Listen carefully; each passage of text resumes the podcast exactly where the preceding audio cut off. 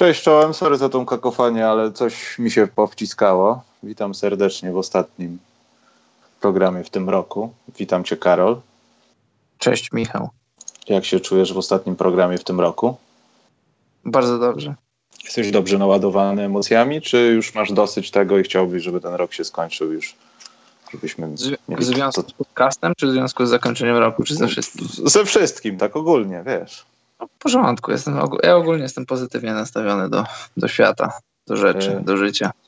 Karol, ja pamiętam, że był w latach tak trochę chyba 90. taki program, nie pamiętam, coś ze światem w tytule, no i tam pokazywali, co się dzieje za granicą, w zagranicznych telewizjach i tak dalej. Więc ty też będziesz teraz takim korespondentem jak zwykle, Karol. Jak wygląda sytuacja fajerwerków tam u ciebie? Czy też są zabronione? Nie, nie są. Palą. No przynajmniej w ostatnim roku nie były. Czyli dzieją nie... się cudowne rzeczy, strzelają wszystkim, gdzie popadnie, tak? No tak, raczej tak. No, palą ludzie, no. ale z, z, umiarem. Bo u nas są jakieś zakazy. Ja to rozumiem, bo parę, zawsze kilka osób traci ręce dla tego sportu. No ale z punktu widzenia zwierząt to jest fatalny pomysł, żeby strzelać. Dobrze, Karol, więc strzelajmy w niusiki może w takim razie. Strzelmy w nie, byle celnie, żeby nikt ręki nie Dobra, stracił. to ty strzelaj, ja tu muszę na ekranie ułożyć, bo mi się coś z, zepsuło troszeczkę, ale dam radę. No to co, pierwszym newsem chyba musi być to, że John Wall przejdzie operację pięty i, i to będzie operacja, która zakończy jego sezon. Fakty są takie, że on się po prostu nie chciał z nami spotkać. No właśnie, to, to jest najgorsze, że nie przyjedzie do Londynu. Tak, bo to chyba będzie ten moment, kiedy będą go kroić, jeśli to nastąpi, bo też to jest powiedziane tam w tych raportach ciamciaramci, że tak powiem, e, że ta ostateczna decyzja będzie podjęta w przyszłym tygodniu, no, czyli teoretycznie już od jutra można się spodziewać tej decyzji, ale to już trwa tyle czasu, że to jest chyba przesądzone. No, na pewno. Że, że ta ostroga będzie musiała zostać rozkrojona na stole operacyjnym. Ale co, Karol, to jest ucieczka na tanking, czy to jest, czy to jest naprawdę coś, z czego musi się John Wall pozbyć, żeby, żeby faktycznie, nie wiem, być lepszym, albo po prostu, żeby go nie bolało, nie przeszkadzało w grze? Ja patrzę, ja patrzę na, na tego newsa z dwóch różnych kątów. Pod kątem Johna, samego Johna Walla i pod kątem Wizards. I w obu przypadkach to ten scenariusz, który wyjdzie po paru miesiącach czy, czy w przyszłym sezonie, jak dla mnie nie wygląda za dobrze, no bo masz rozgrywającego, 28-letniego rozgrywającego po, po trzech już operacjach, bo John Wall dwa lata temu przeszedł operację obu kolan. Teraz masz poważną, no dość poważną operację pięty. No i John Wall zapewne w zdrowiu, myślę, że w zdrowiu przystąpi do przyszłych rozgrywek, ale będą to rozgrywki, w których y, wejdzie w, ży- w które wejdzie w życie już ten Supermax Deal dla Johna Walla. I to jest problem dla, dla Wizards, bo jeśli już mówiliśmy o tym wiele razy, już, już na czynniki pierwsze roz, rozbijaliśmy Johna Walla i Wizards.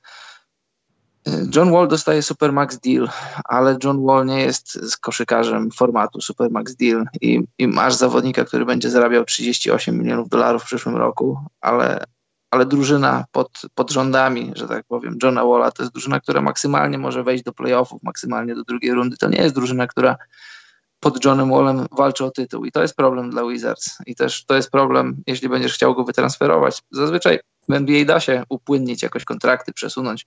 Zawsze znajdują się chętni na, na jakieś tam kontrakty, ale zazwyczaj to są kontrakty schodzące, a to jest kontrakt zawodnika, który jest teoretycznie w swoim prime i to jest kontrakt zawodnika, który dostaje gwiazdorskie, naprawdę gwiazdorskie pieniądze, a, a taką gwiazdą top ten John Wall nie jest. I tak sobie wiesz, myślałem sobie dzisiaj o tym i tak myślę sobie, że że pomysł ze stworzeniem tych Supermax y, kontraktów trochę się odbija czkawką dla ligi, bo tak jak spojrzysz czysto finansowo na, na, na strukturę tych kontraktów, ile one są warte, ile wypłacają zawodnikom, no to zobacz, teoretycznie 30 drużyn, wszystkie drużyny mogą któremuś ze swoich zawodników wypłacić taki Supermax deal, ale czy ty myślisz, bo ja, bo ja, się, ja tak nie myślę, czy ty myślisz, że 30 zawodników jest wartych takiego Supermaxa? Ja myślę, że nie. Ja myślę, że to tyczy się 10, może 15 zawodników i trochę i trochę drużyny padają ofiarami tego, na co właściciele się zgodzili, podpisując to nowe CBA y, z ligą, że, że wprowadzony jest ten Supermax Deal, tylko że ten Supermax Deal w zasadzie jego warci są może, nie wiem, może 10, może 15 zawodników, a, a są też zawodnicy, tak jak na przykład John Wall, oni nie są warci takich pieniędzy, no ale siłą rzeczy je dostają i trochę blokują cap space Wizards czy, czy jakieś innej drużyny, jeśli mówimy o kimś innym. E, no i tak to, tak to z mojej strony wygląda, że dla Johna Walla jako 28-letniego zawodnika być po trzech operacjach i, i wchodzić w nowy sezon już z nowym kontraktem, trochę będziesz, będziesz postrzegany pod, przez inny pryzmat, a też, a też dla Wizards, dla Wizards też to jest problem, no bo z Johnem Wallem nie idziesz nigdzie dalej niż poza drugą rundę na wschodzie, a może nawet nie, a też chcieć go sprzedać będzie bardzo trudno.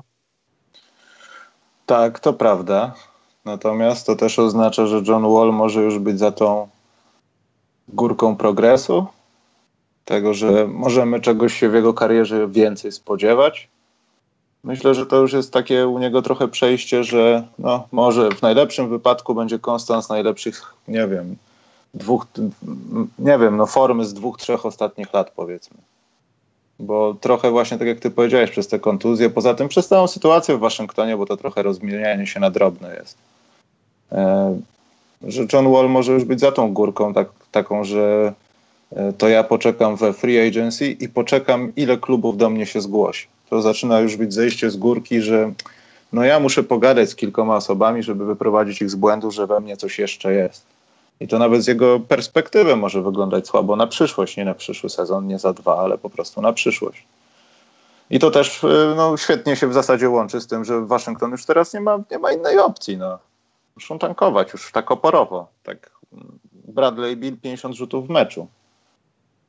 Satorański no ja 35. Też, to nie ma wyjścia. Ja też tak myślę, no bo zobacz, bo Wizards mają teraz Wizards mają szósty budżet w lidze, a w tym, na ten moment są lepsi tylko od pięciu drużyn w NBA. Od pięciu wszystkich tankujących drużyn. Nie, nie, ma czym się szczycić, nie ma z czego się chwalić, to jest raczej tragedia w Waszyngtonie. Ma szósty budżet w lidze, w lidze a pozycję piątą od końca. I wiesz, mówiliśmy też o tym, że, że jeżeli rozłączysz parę Bill i Wall, to któryś z nich może znowu zacząć świecić. I wydaje mi się, że Bill teraz pokaże lepszy basket niż pokazywał do tej pory. I takim, takim psim swędem, gdyby naprawdę była na to napinka, to, to, może, to wydaje mi się, że w Waszyngtonie mogliby zrobić te playoffy, gdyby chcieli. Tylko, że jaki jest sens robienia ich? Ja myślę, że nie ma sensu walczenia, zażynania się o playoffy, tylko te, te, ja myślę, że oni powinni zrobić tak, jak mówisz, ostro zatankować. Oni mają teraz bilans 14-23, no wprawdzie do playoffów, do ósmego miejsca brakuje im czterech zwycięstw i to, to, to nie jest kosmos, że oni tego nie mogą zrobić, bo mogą. Na wschodzie jest wszystko możliwe i przypomnijmy, że ten skład to wcale nie jest głupi skład, wcale to nie jest zły coaching, tylko pytanie, czy jest sens wchodzić do playoffów i przegrywać w pierwszej rundzie z, z Milwaukee, z Toronto, czy, czy z Filadelfią, czy z Bostonem. No nie wiem, ja ba bardzo jestem ciekaw, jak, jak Wizards do tego podejdą, no bo wiesz, to są Wizards, tam się dzieją rzeczy nie zawsze logiczne, nie zawsze podyktowane zdrowym rozsądkiem tak jak ja się z Tobą zgadzam, ja, dla mnie z mojej perspektywy naj, najrozsądniejsze byłoby porządnie zatankować. I wtedy, ewentualnie mając ten pik, nie wiem który, no któryś tam, bo jakiś wysoki i spróbować to sparować z, z pakietem, z Johnem Wallem, no jeśli, jeśli będziesz chciał go na siłę sprzedawać, chyba, że będziesz chciał sprzedawać Bradley'a Billa, bo z tym będzie łatwiej i w jakimś tam pakiecie z, z pikiem w drafcie. To już jest, to jest, wiesz, to trochę wybiegamy w przyszłość już y, poza ten sezon ale na ten sezon wydaje mi się, że Wizards powinni zatankować już, już teraz tak, tak, tak mocno. Poczekaj Karol, bo na czacie Adriatyk by zapytał, jak rozwiązać problem takiego starzejącego się zawodnika w organizacji, zaproponować mu mniej kasy, odpuścić jednego z najlepszych graczy. E, wiemy ma, wszyscy, nie... że to nie ma zasady na to. No to zależy przede A. wszystkim od zarządu, w wielu, nie, już nie mówię o jakichś gościach z teraz, ale w wielu książkach czytamy, że to nie do końca jest taka akcja, że właściciele kierują się tylko finansami, tylko czy widzą w kimś przyszłość, czy nie, czy w ogóle interesują się klubem, czy słuchają się swoich doradców, to jest strasznie skomplikowane. No. I nie ma na to zasady takiej, która by też ich w jakiś sposób zmuszała do systematycznego, określonego działania jak każdy w 30 zespołach. Także... No ja też chciałem powiedzieć to samo, że nie ma, nie ma na to zasady, no bo, no bo zobacz, Chris Paul był wolnym agentem w wakacji. I wiadomo, że Chris Paul jako rozgrywający, jako rozgrywający po 30, on będzie się starzał i być może będzie się starzał brzydko, no ale będąc rakietami, będąc managementem Rackets i będąc agentem Chrisa Paula, przychodzisz do rozmów i wiadomo, że nie będziemy się badać, nie będziemy się czarować, tylko Chris Paul to jest Chris Paul, nadal jest jednym z najlepszych koszykarzy w NBA.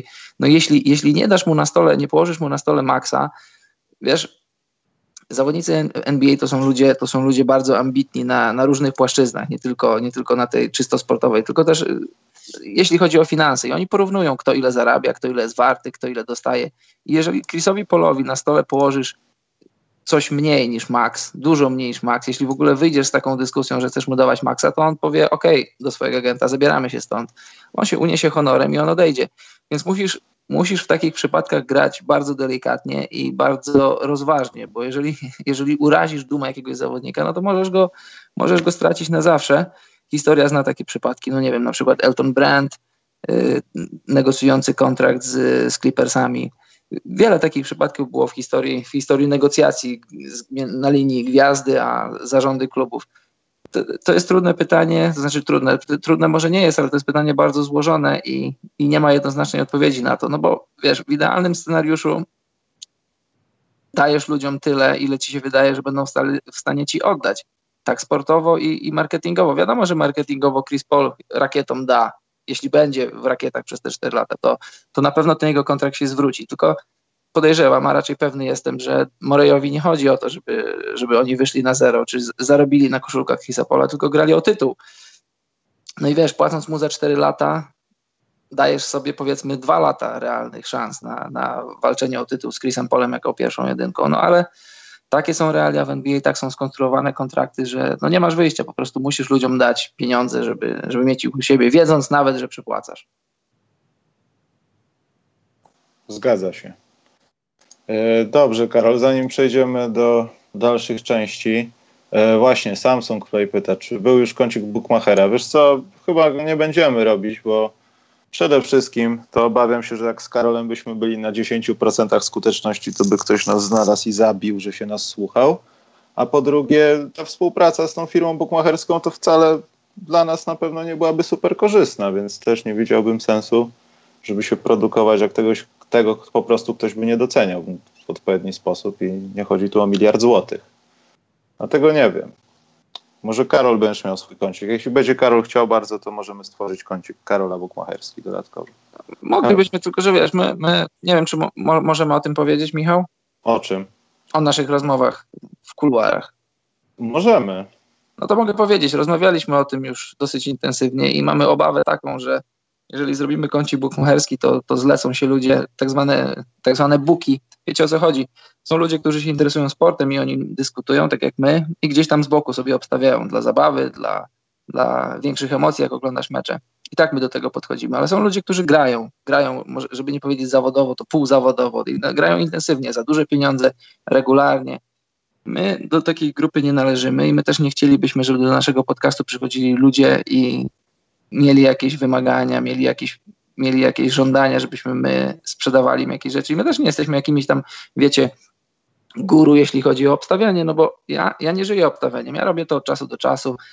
E, robię zakłady całosezonowe, żeby, żeby mieć większe emocje przy śledzeniu koszykówki, oglądaniu, oglądaniu koszykówki. I temu mi to służy. Nie służy mi to zarabianiu pieniędzy i mam nadzieję, że nigdy nie dojdzie do tego, że będę żył z bukmacherki, no bo no, nie czułbym się chyba z tym dobrze. Mam na przykład taki fajny zakład, który bardzo mi się podoba. Postawiłem, że Luka Doncic będzie, będzie debiutantem roku. Postawiłem to na samym początku sezonu i wydaje mi się, że ten zakład wygląda, wygląda dosyć dobrze. Ale generalnie wracając do tego pytania, y, chyba nie Po ile? Po ile? Pan pytasz po ile, ja mówię za ile. Jak wygram, to powiem. Ale więcej niż dwa? Co dwa? No w sensie stawka że Doncic e, Stawka, a, stawka była 3,95 i później Aha. z tygodnia na tydzień patrzyłem, to zaczęło nas spadać, teraz jest chyba grubo poniżej dwóch. Ja jeszcze, ja jeszcze wszedłem jeszcze wszedłem w dobry moment, że było, było po 3,95 poniżej Czyli 4. można też tak powiedzieć, że postawiłeś też na to Sacramento z tym 22,5 i chcesz mnie tym tak, zdenerwować tak. również. Świetny, świetny był zakład, był zakład, pamiętasz jak robiliśmy te linie na Sacramento, czy wygrają 24 mecze. I oni Niestety mają, to pamiętam. Oni musieliby zrobić jakiś taki fatalny bilans, żeby nie przejść tego, te, tej linii. Wiadomo, że już ją przejdą, musieliby zrobić jakieś 6, 40 ileś do końca sezonu, co, co no, raczej się nie wydarzy. No ale nieważne, wracając do tego pytania, no, chcielibyśmy uniknąć, żeby, żeby tutaj zlatywały nam się takie e, żeby nikogo nie obrażać. No, ludzie, którzy, którzy naprawdę e, żyją tym obstawianiem i, i, i tak Może to, inaczej. Wyprofilujmy taką osobę, bo ja wiem o kim mówisz. To jest taka osoba, która na jednym kuponie stawia, że e, Golden State wygrają plus 10, ale w tym samym kuponie są dwa wydarzenia, jedno w Japonii, a trzecie w Korei, bo są po 1,75, a to kombinowany zakład, więc jak wiadomo, no i wtedy by się zaczęło. I to jest właśnie to, o co chodzi Karolowi. Nie. Mówimy stanowczo nie. Poza tym współpraca, jeśli chodzi o tą firmę, wyglądała trochę na wyzysk, w sensie z waszych pieniędzy bardziej miałby to być wyzysk, e, więc mi, mi to się przynajmniej nie składało w całość, więc nie, nie widzę tego jak na razie. Najchętniej chciałbym tak robić, ale to wiadomo, że nikt się na to nie zgodzi, że po prostu mówimy o prawdopodobieństwie tego, jak dobry jest to zakład, a nie, że musimy opowiadać o tym, jak świetny jest bookmacher, bo to na tym miałoby polegać przede wszystkim. Co jest no, do no właśnie. Też gdybyśmy chcieli kiedykolwiek w coś takiego wejść, no to też pod kątem raczej takim, że, e, że z danej kolejki wybieramy na przykład e, niespodziankę, która może nie być niespodzianką. Powiedzmy, że ktoś gra gdzieś tam na wyjeździe i dają bookmacherzy piątkę, czy czwórkę, czy coś takiego i my mówimy, że że teoretycznie ten mecz, ta drużyna ma szansę wygrać, czy coś tego typu. Ja tak to widzę, bo gdybyśmy tak, tak regularnie się tym zajmowali, to ja, raczej mnie, mnie, mnie osobiście aż tak bardzo to nie interesuje, żeby, żeby taki challenge sobie robić. Dobrze, Karol. Jest y, kącik językowy, bzyk, który podaje się za górnika. Mam nadzieję, że to prawda. Mamy górnika wśród słuchaczy. W razie co wiesz. Mamy każdą grupę zawodową, myślę już tutaj. E, czy LeBron obchodzący 34 lata to jubilat czy solenizant? No oczywiście, że jubilat. Ja wiem, że ktoś tu odpowiedział, ale to tak, solenizant to chyba, że imieniny. No właśnie, przewinęło mi się, okej. Okay. Jedno wiedziałem z kącika językowego. To jest 1 na 12. Bardzo dobry wynik. No, super, e... odpowiedziałeś to. Wyciągnąłem dzisiaj 150 na skokach. Właśnie dlatego nie chcielibyśmy mieć kącika językowego, bo do, tfu, przepraszam, bukmacherskiego, bo do tego doszłoby jeszcze, że Szarapowa gra w drugim secie. No i sztangistki. No i nie. nie no, i, nie. no i druga liga fińska w hokeja. Dokładnie. I jeszcze gdzieś mecz SKK Siedlce kobiet, bo dobry spread jest punktowa, a nie gra jakaś Rosjanka czy Amerykanka, także mhm. dobrze. Karol, w newsikach ja bym tylko jeszcze tylko zadymił trochę tym, e, że Wiz Carter, który jest tak stary, że już jest tak stary, rzuca 21 punktów w meczu. Myślisz, że on się popsuje, czy do końca swojej kariery będzie taki, że mu co najwyżej oko wypadnie? W sensie co najwyżej to może... szkło kontaktowe. Tak, jemu co najwyżej może oko wypaść. No wiesz, no chyba, że będzie grał tam do 50 czy 60, tak siłą rzeczy osteoporoza będzie mu niszczyć kości i różne inne części ciała, inne choroby będą mu toczyć, ale zakładając, że ten sezon jest ostatnim sezonem, albo przyszły sezon będzie jego ostatnim, to, to nie wydaje mi się, żeby Vince Carter odniósł jakąś taką taką brzydką, spektakularną kontuzję. A dlaczego? A dlatego, że Vince Carter bardzo, ale to bardzo dba o swoje ciało. Miałem okazję to widzieć, to znaczy nie widzieć z bliska, jak on to robi, ale widzieć, jak y, udaje się po meczu odbyć jeszcze jakiś dodatkowy trening, siłownia. Vince Carter jest z tego znany, że przed każdym meczem i po każdym meczu, co by się nie działo, czy wygrywa, czy przegrywa, czy ma minuty, czy ich nie ma, od lat, żeby nie powiedzieć od dekad, y, bardzo, ale to bardzo dba o swoje ciało.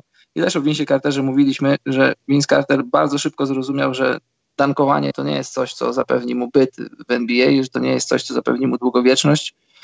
I on szybko zrozumiał, że musi się nauczyć A. rzucać, ale B. dbać o swoje ciało. I on ekstremalnie dba o swoje ciało, więc, więc odpowiadając na Twoje pytanie, nie spodziewam się, że dostanie Vince takiej kontuzji. No chyba, że wiesz, no E, kalendarza nie oszukasz, metryki nie oszukasz, masz lata i no wiadomo, biologia, biologia jest nieubłagana, ale raczej nie sądzę, biorąc pod uwagę, jak, jak Vince jest przygotowany do sezonu. Mm, bo patrząc na Dirka Nowickiego, to wygląda jakby NFZ zrobił wszystko, ale to dalej się tak nie do końca dobrze wygląda. Świetnie, to znaczy świetnie, on się dobrze rusza jak na człowieka, który po prostu jest człowiekiem i uprawia sport, natomiast no, widać tą różnicę, że wiek już jest tam no bardzo tykającą bombą, podejrzewam. No. Albo to jest kwestia nierozegrania, no bo mógł zesztywnieć, jak to się mówi, no nie grał trochę czasu. Trochę bolą kolana, jak się patrzy na biegnącego Dirka, ale z drugiej strony... Nastawiającego jak, zasłonę, wiesz, że jak tak widzisz, stoi, że się złamie jak, zaraz trochę. Tak, czasami. jak dostaje piłkę, robi swoje fejki, to ręka, ręka jest, ręka jest, była i, już, i zawsze będzie. No, rzucik jest. E, dobrze, Karol, w takim układzie myślę, że e, nie, mamy jeszcze jakiś newsik? A, że ten, że Karol jest newsik, bo tutaj nam ludzie raportują, że Denver Nuggets już nie będą tak dobrzy, bo odszedł jeden z bardziej kluczowych zawodników. Tak, tak, widziałem. Nick Young. Ja nie wiem, jak oni to przeżyją. Co, co ciekawe, Patrick McCall ma, tylko nie wiem, czy już podpisał z Cleveland Cavaliers. Chciałem zobaczyć, jak on gra poza Golden State. Miałem go on kiedyś już... w fantasy i bardzo mnie interesowało to, jak gra. On się zgodził już na ofertę Patrick McCall od, y, od Cavs, tylko że on jest zastrzeżonym wolnym agentem i, i, i Warriors mają, mają prawo wyrównać. No, to prawda, ale chyba tego nie zrobią. Nie wydaje mi się, żeby to ja, było ich celem. Ja bym, ja, bym, ja bym się nie zdziwił, gdyby to, gdyby to zrobili. Nie wiem, to znaczy nie wiem, musiałbym sobie to przeanalizować, jakby to wyglądało od strony salary Warriors, no bo wszyscy wiemy, że oni mają bardzo dużo w budżecie i czy przypadkiem tych, ten dwuletni kontrakt za 6 milionów, czyli dwa razy po trzy, czy, czy w przypadku drużyny, która płaci podatek od luksusu, to nagle by się nie zrobiło tam, wiesz, plus 15 czy 20, co finansowo się nie opłaca. Bo generalnie mieć Patryka McCona na takim kontrakcie, to no ja chciałbym, gdybym był jakąś tam drużyną NBA. No, kto by nie chciał. Chociaż wiesz, to jest też pytanie, jak on tak naprawdę gra. Gdzie wiesz, nie jest pozostawiony. Ja wiem, że miał swoje okazje w Golden State i to naprawdę miał ich sporo i niejednokrotnie się wykazywał. Ofensywnie zwłaszcza, ale, ale ogólnie rzecz biorąc na plus. E, jak on będzie grał w drużynie, która wiesz, doceni go, a w Cleveland powinno być dla niego miejsca i to dużo no, dla gry. No, na Jeśli pewno. Jeśli chodzi o czas, na pewno, a jak to będzie wyglądało, to nie wiadomo. Dobrze, Karol, przechodzimy do działu sprzedaliśmy się, czyli TISO buzzer beater. Tak. Karol, ja wklejam link tego kogoś, kto wygrywa y, dzisiejszy odcinek, czyli drugie wydanie tego, tego cyklu. A ty tak. powiedz, co to jest i Powiedz, jak bardzo się cieszymy, że stało się to przeciwko tej drużynie. Opowiedz no o wszystkich emocjach na ten temat. Dobrze, już wszystko mówię. W naszym drugim notowaniu TISO Buzzer Beater tym razem wygrywa, znaczy tym razem na, na świecznik trafia Bogdan Bogdanowicz z Sacramento Kings, który swoim pięknym rzutem za trzy punkty dał zwycięstwo Kings w meczu z Lakers. Z Lakers. Swoją drogą to był bardzo ciekawy mecz. E, swoją drogą to jest drugi, czas, drugi raz, kiedy dajemy tą, przyznajemy tą nagrodę i drugi raz ktoś z Europy. To jest też, Karol, chyba znamienne, o co chodzi. W końcu to szwajcarska marka. Właśnie. Także wiesz, tam myślę, że jakieś pieniążki były, żeby to tak ustawić. Nie, ale tak poważnie to był naprawdę dobry mecz. Yy, pomijając sytuację, to co się dzieje w Lakers, to myślę, że przy życzeniach nawet trochę na 2019 możemy też powiedzieć, żeby LeBron był zdrowy i żeby się okazało, że może się pojawić jakaś pierwsza, większa przeszkoda taka kontuzyjna w tej jego karierze bardzo długiej, taka już naprawdę jakaś poważna. Mówiliśmy o pachwinach naszych w poprzednim odcinku. Mm-hmm pomijając to wszystko, no ten mecz po prostu był fun to watch, niezależnie od tego, w którym momencie sezonu byśmy go wy, wycięli. Naprawdę bardzo ciekawy mecz. Ja, ja sobie go zapisałem i jeden z lepszych meczy, meczy, meczów tego sezonu. Bez Lebrona, bez Rondo, Lakers byli cały czas w grze, no i w zasadzie mieli, mieli Kings na widelcu, gdyby nie, gdyby nie bogi.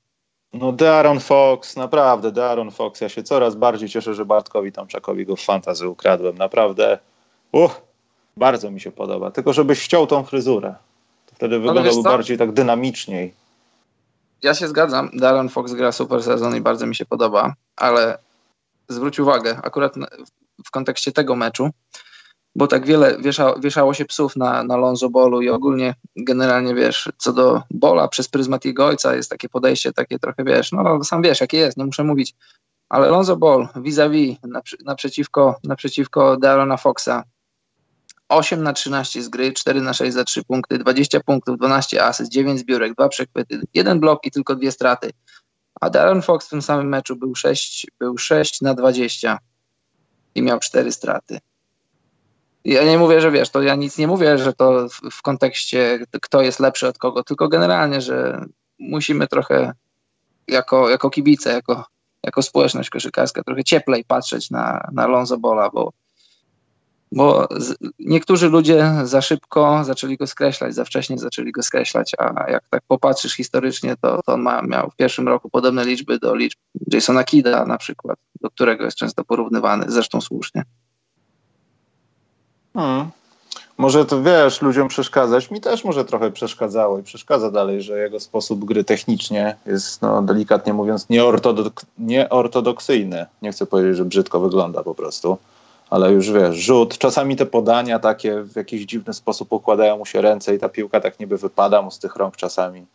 Wiadomo, że to jest, wiesz, nawijanie igły, no ale bardzo, bardzo skuteczny sposób to robi, jeśli grają, wiesz, jakiś szybki atak i tak dalej, potrafi podać w punkt. Tylko no to może czasami tak wyglądać, jakby nie wiem, Michael, Michael Kidd Gilchrist starał się rzucić naprawdę z dystansu, ale coś znowu mu się dzieje z rękoma, wiesz. I stąd może jest taki odbiór, bo ta trójka jest fatalna. To Karol wygląda tak, jakby to miało nie dolecieć do kosza, jakby czkawkę miał w trakcie rzutu. Coś takiego się dzieje, wiesz. No niby tak, ale wpada. Ale, wpa ale wpada, właśnie. I to jest najważniejsze, że wpada. Pomijając to, że na przykład gdybyśmy mieli też tak wiele opinii jest takich nawet w Stanach, że Lonzo Ball po prostu, gdyby był wyszkolony lepiej technicznie od początku, w sensie ktoś mu pokazał normalnie wszystko, nie wiadomo gdzie nastąpiło to złamanie jego, tak, że robi to dobrze, ale to nie wygląda dobrze, ktoś go źle gdzieś poprowadził. E, by wynikało, był znacznie lepszym koszykarzem i naprawdę miałby podstawy do tego jego ojciec, żeby mówić takie rzeczy jeszcze za czasów jego szkoły średniej. No. I tak też się zastanawiam, jakby to wyglądało, nie wiem, w takich karierach właśnie takich zawodników y, złamanych przez to, bo znało, znalazłoby się takich kilku takich, ja nie powiem niedotrenowanych, ale takich, których ktoś wcześniej mógł gdzieś tam lepiej zaprowadzić. No, na pewno. Ale dobrze nie ma jego ojca, ja się z tego cieszę. To jest jedna z najlepszych rzeczy w tym roku, że Lawar gdzieś znikł. Ja myślę że, myślę, że to mogła być jakaś niepisana, a może nawet pisana, gdzieś tam spisana umowa, że po przyjściu Lebrona to mówimy o Lebronie, a nie o ojcu. No bo wiesz, ojciec dalej ma platformę do wypowiadania się. Gdyby chciał z czymś, z jakimś hot take'iem pójść do mediów, to pewnie by to zrobił. A że nie chodzi, a pewnie by chciał, tak mi się wydaje. Wydaje mi się, że tam jakaś była umowa na linii ojciec, ojciec bol, stary bol. Umowa, czy po prostu LeBron wpadł i powiedział zamknij mordę stary i wyjdź z hali? Też mogło tak być, mogło tak Przychodzi Bo... LeBron, przyjdę do was, ale musicie uciszyć tego gościa. No, nie zabić go, nie, za, wiesz, nie wrzucić go do rzeki, tylko po prostu wrzucić go polubownie. I dwóch Włochów przychodzi i Tony stoją, czekają na niego. Nie, ale faktycznie, poza tym to widać po Lonzo. To jest też taka trochę historia, nie wiem, wiesz, Kobe Bryant i cała jego historia ślubu, że Lonzo od kiedy tam jakoś bardziej uciekł od tego, pomijając to, że Lawar dwójkę swoich synów wyprowadził do Europy i tam się nimi opiekował, to trochę Lonzo uciekł od tego wszystkiego i może to, to jest na korzyść właśnie, że ma dobre występy, gra dobrze. To jest naprawdę też ciekawe. No. Lawar po, wy, wyjechał po prostu do nas i do nas, do Europy i Lonzo zaczął lepiej grać. No ale dobrze, nie gra jak najlepiej po prostu. E, dobra, e, Karol, to w takim układzie głosowanko na mecz gwiazd, a potem będzie trochę o zegarze i, i takich tego typu rzeczach. Dobrze. To na kogo głosowałeś, Karol? Bo ja zaznaczam, że to jest moje pierwsze głosowanie. Ja to pewnie jeszcze zrobię przed meczem bezpośrednio tak naprawdę. Nie zrobiłem tego głosowania dla jaj, od razu ostrzegam, tylko ja bym jeszcze pomyślał nad kilkoma osobami, a do połowy stycznia wiele może się zmienić. Że Karol dajesz, nie wiem, schód może swój najpierw czy coś. Dobrze, to zacznijmy. Od, od gospodarzy zacznijmy. Ja też, ja też nie chciałem, nie chciałem kombinować, nie chciałem być jakiś tam, wiesz, super zabawny, super oryginalny. Głosowałem tak, jak uważałem, że ci ludzie zasługują na to, żeby wybiec w pierwszej piątce w meczu gwiazd i mam tak. Y, na obwodzie mam Kyrie Irvinga, Kemba Walkera i jako trzech środkowych skrzydłowych, znaczy środkowych skrzydłowych mam tak Joela Embida i na pozycjach skrzydłowych mam Kawaja i Janisa. No, Ameryki nie odkrywam. Nie mamy o czym rozmawiać za bardzo, bo mam to samo, Karol. To samo naprawdę? Dokładnie to samo, tak. I z wielkim bólem, ale dałem Kyrego Irvinga, bo po prostu zauważyłem, że nie mam alternatywy, bo Kyle Lowry to troszeczkę za mało, żebym tam go umieścił, a Kemba Walker, ktoś musi być z gospodarzy. Sorry.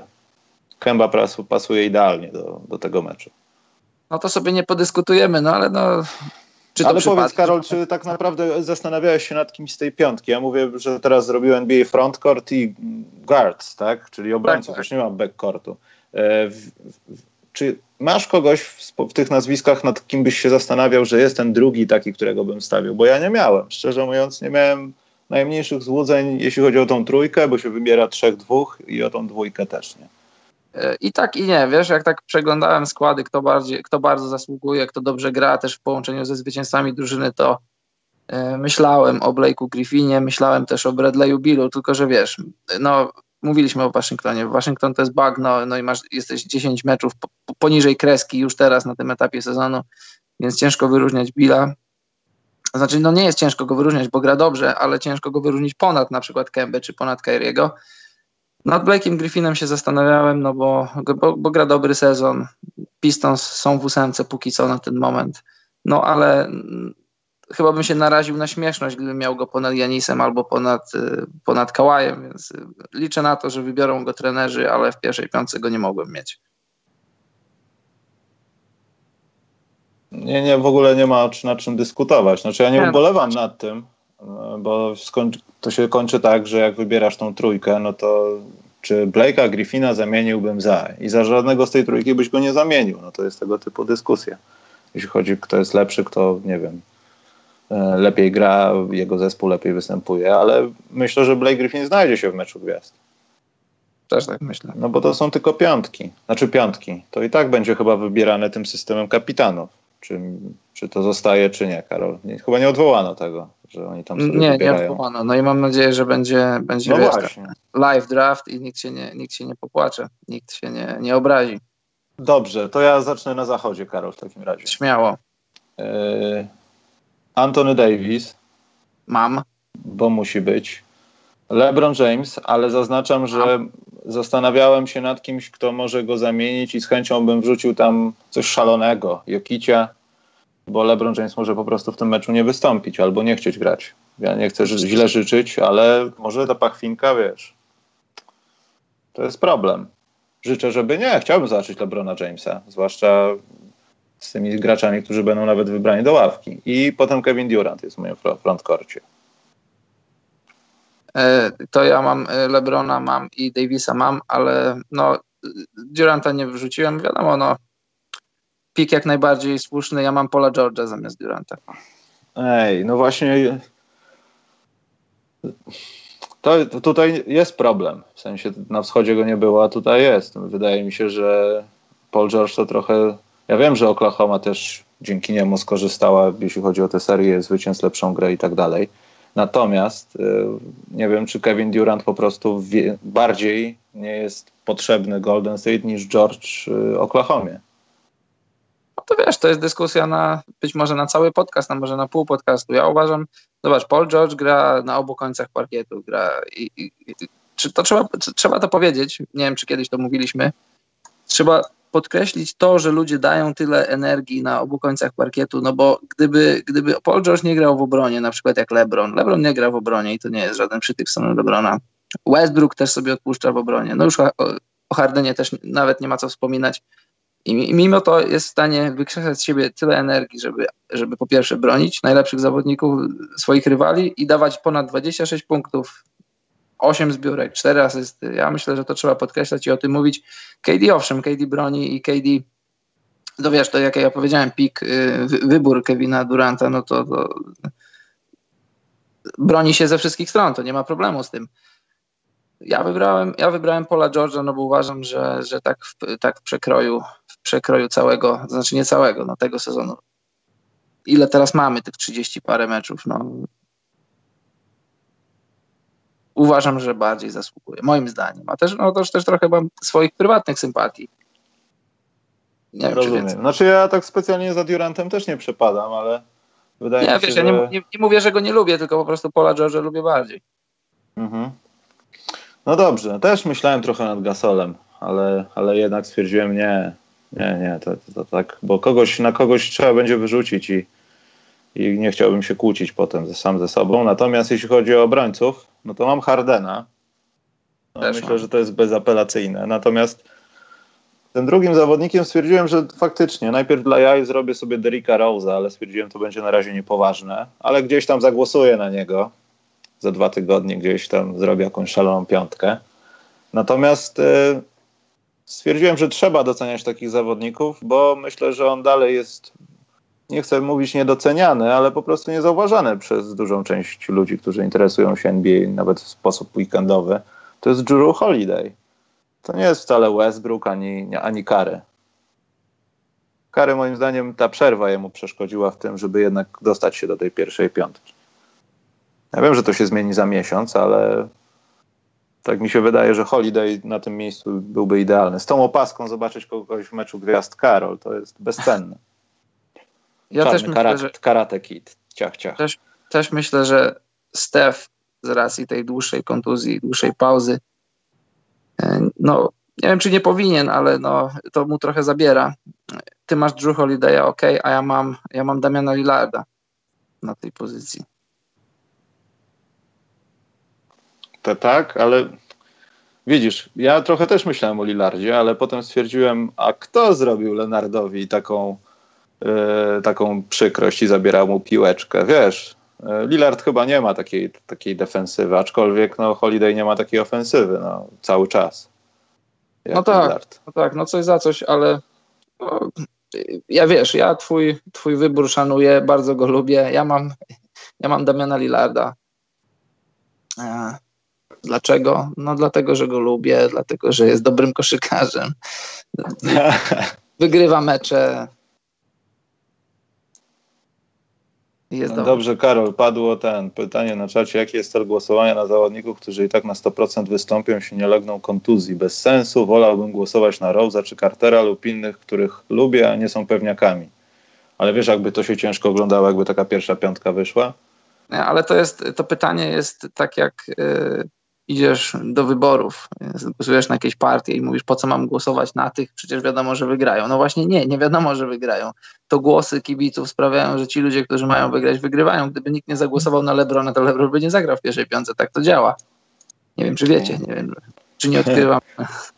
Karol, nie, odkryłeś to, o Jezu, powiedziałeś to. Zablokują nam wszystko, powiedziałeś to. Naprawdę no. tak to działa. No dobrze, słuchaj, y, mam taki pomysł, że jak ktoś będzie słuchał tego z odtworzenia i dotrwa do, myślę, to jest 40 minuta gdzieś, y, to niech wrzuci swoją, swoje piątki. To już władujcie nazwiska, bez zespołów będzie wiadomo o co chodzi, sprawdzimy potem, nie wiem, zrobimy jakąś taką, myślę, bliżej meczu gwiazd, taką piątkę graczy, których chcielibyśmy, ale nie mają szans kompletnie, ale chcielibyśmy w meczu gwiazd. No właśnie, którzy żyją tak. i oddychają. Zawodnicy, którzy, których byśmy chcieli zobaczyć w All-Star Game, ale zawodnicy, którzy nie mają szans. To, to jest dobre kryterium. Bardzo mi się podoba kreatywność naszych słuchaczy. Mateusz Dabosz puka się w zegarek, że Lillard, Lillard żeby go wybrać, to wiesz, Marka Tissot i tak dalej. No, to oczywiście. musimy jeszcze powiedzieć, że już donaty wchodzą w te sfery, powiedzmy, partnerstwa y, marketingowego, ponieważ wrzucam teraz donata oczywiście y, na Karka wysłanego, czyli offline'owego. Karku rozpoczął tą świecką tradycję. Mówiłem, że tak będzie. Kark Poczekaj, będzie. Karol. Nie. Alek Kostissot produkuje czasomierze od 1853 roku. Czy w związku z tym mogą określić ile czasu potrwa ten burdel w Phoenix zawsze wierny? Tylko Phoenix PHX spytajcie w moim imieniu. No i nie mam bladego PZDR pojęcia. Czy... 10 złotych. Przeczytało się całe. Chyba, chyba tak, mam nadzieję, że nie przegadaliśmy tym razem. Ale przeczytam jak coś, że Alec Kos, Tissot, produku, Tissot produkuje czasomierzy od 1853, czy w związku z tym mogą określić, ile czasu potrwa ten burdel Phoenix. No to jest kurtyna, jeśli chodzi o donaty połączone z marketingiem, Alek, Ładnie. wygrałeś, naprawdę. Alek, zwyciężyłeś w kategorii najlepsze donaty, znaczy top najlepszych donatów 2018 roku. To naprawdę mnie urzekło.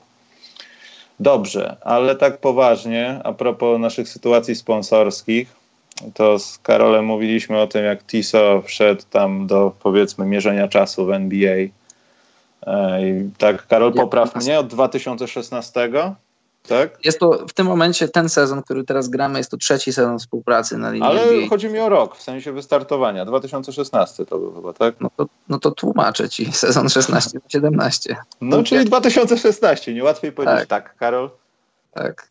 Wiesz, czas y na to, żebyś był bardziej, wiesz, komunikatywny. Nie, poważnie, ale o co mi chodzi? Rozmawialiśmy o tym, co Marka Tissot w jaki sposób współpracuje z NBA, ale też powiedzieliśmy, że będziemy mówili nieco o tym, jak w ogóle ten zegar powstał, nie tylko, znaczy nie tylko, no, w koszykówce w NBA.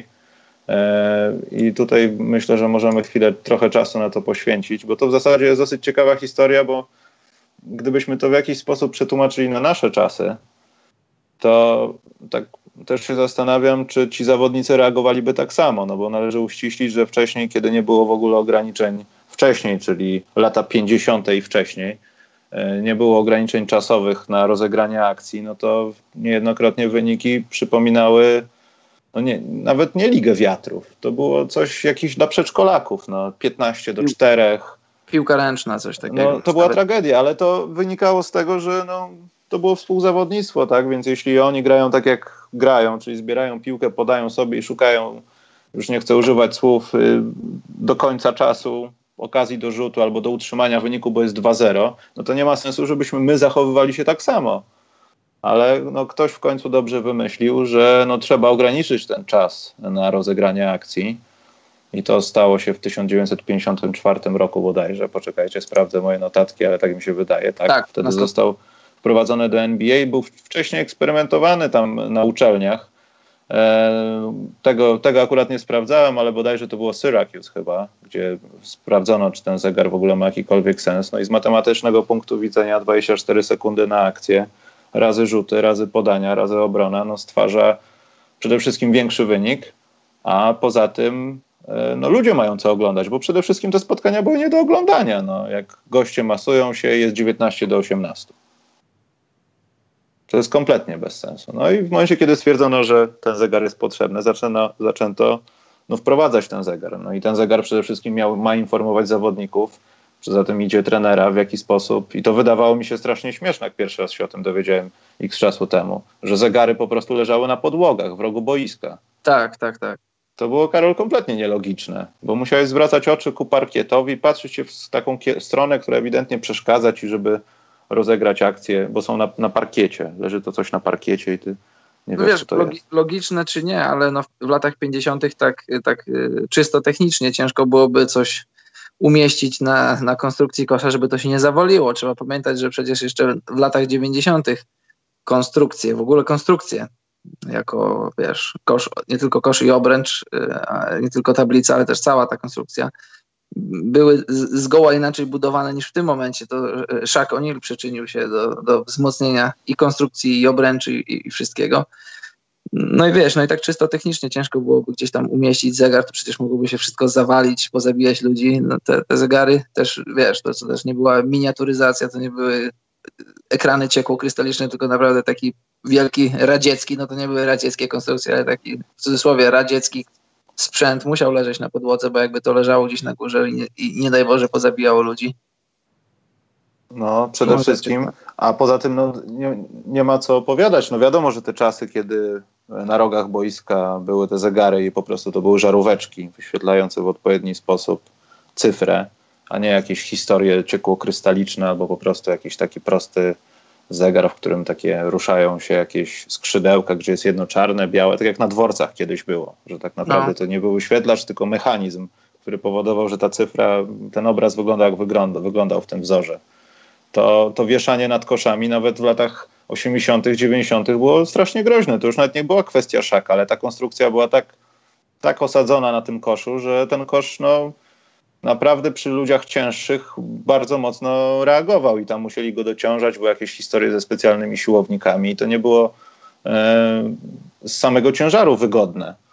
Poza tym już pomijając kwestie logistyczne, to ilość kabli, która tam była. Ja pamiętam jakiś mecz z lat, nie wiem, 90-91, to chyba było Sacramento, e, nie z Chicago, tylko być może z Milwaukee, nie pamiętam. E, to piłka gdzieś padła za kosz i wpadła w takim miejsce, gdzie te kable wszystkie się łączyły. No tam było, nie wiem, no, z 20, z 30 kabli, które tak naprawdę obsługiwały wyświetlacz, który był nad koszem.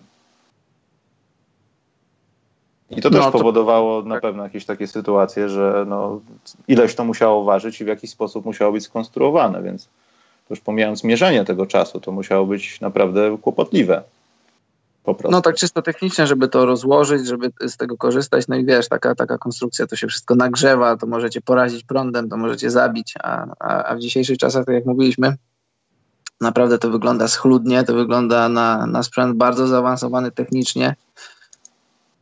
No wiesz, przede wszystkim to, to, to jest funkcjonalne, bo, bo wiemy o tym, że jest, bo oglądamy NBA i widzimy, jak, jak te zegary pracują, ale przede wszystkim to jest, y, to jest to jest przede wszystkim ładnie zrobione. Jak, jak, jak jest kosz złożony po meczu NBA, jak miałem okazję widzieć to z bliska, to jest naprawdę bardzo, bardzo ładnie zrobione. Tak elegancko, schludnie. Tam nie wystają kable, tak jak mówisz, tam nie wystają jakieś tam jakieś druty, jakieś, jakieś miedziane czy blaszane elementy. Naprawdę bardzo ładnie to wygląda.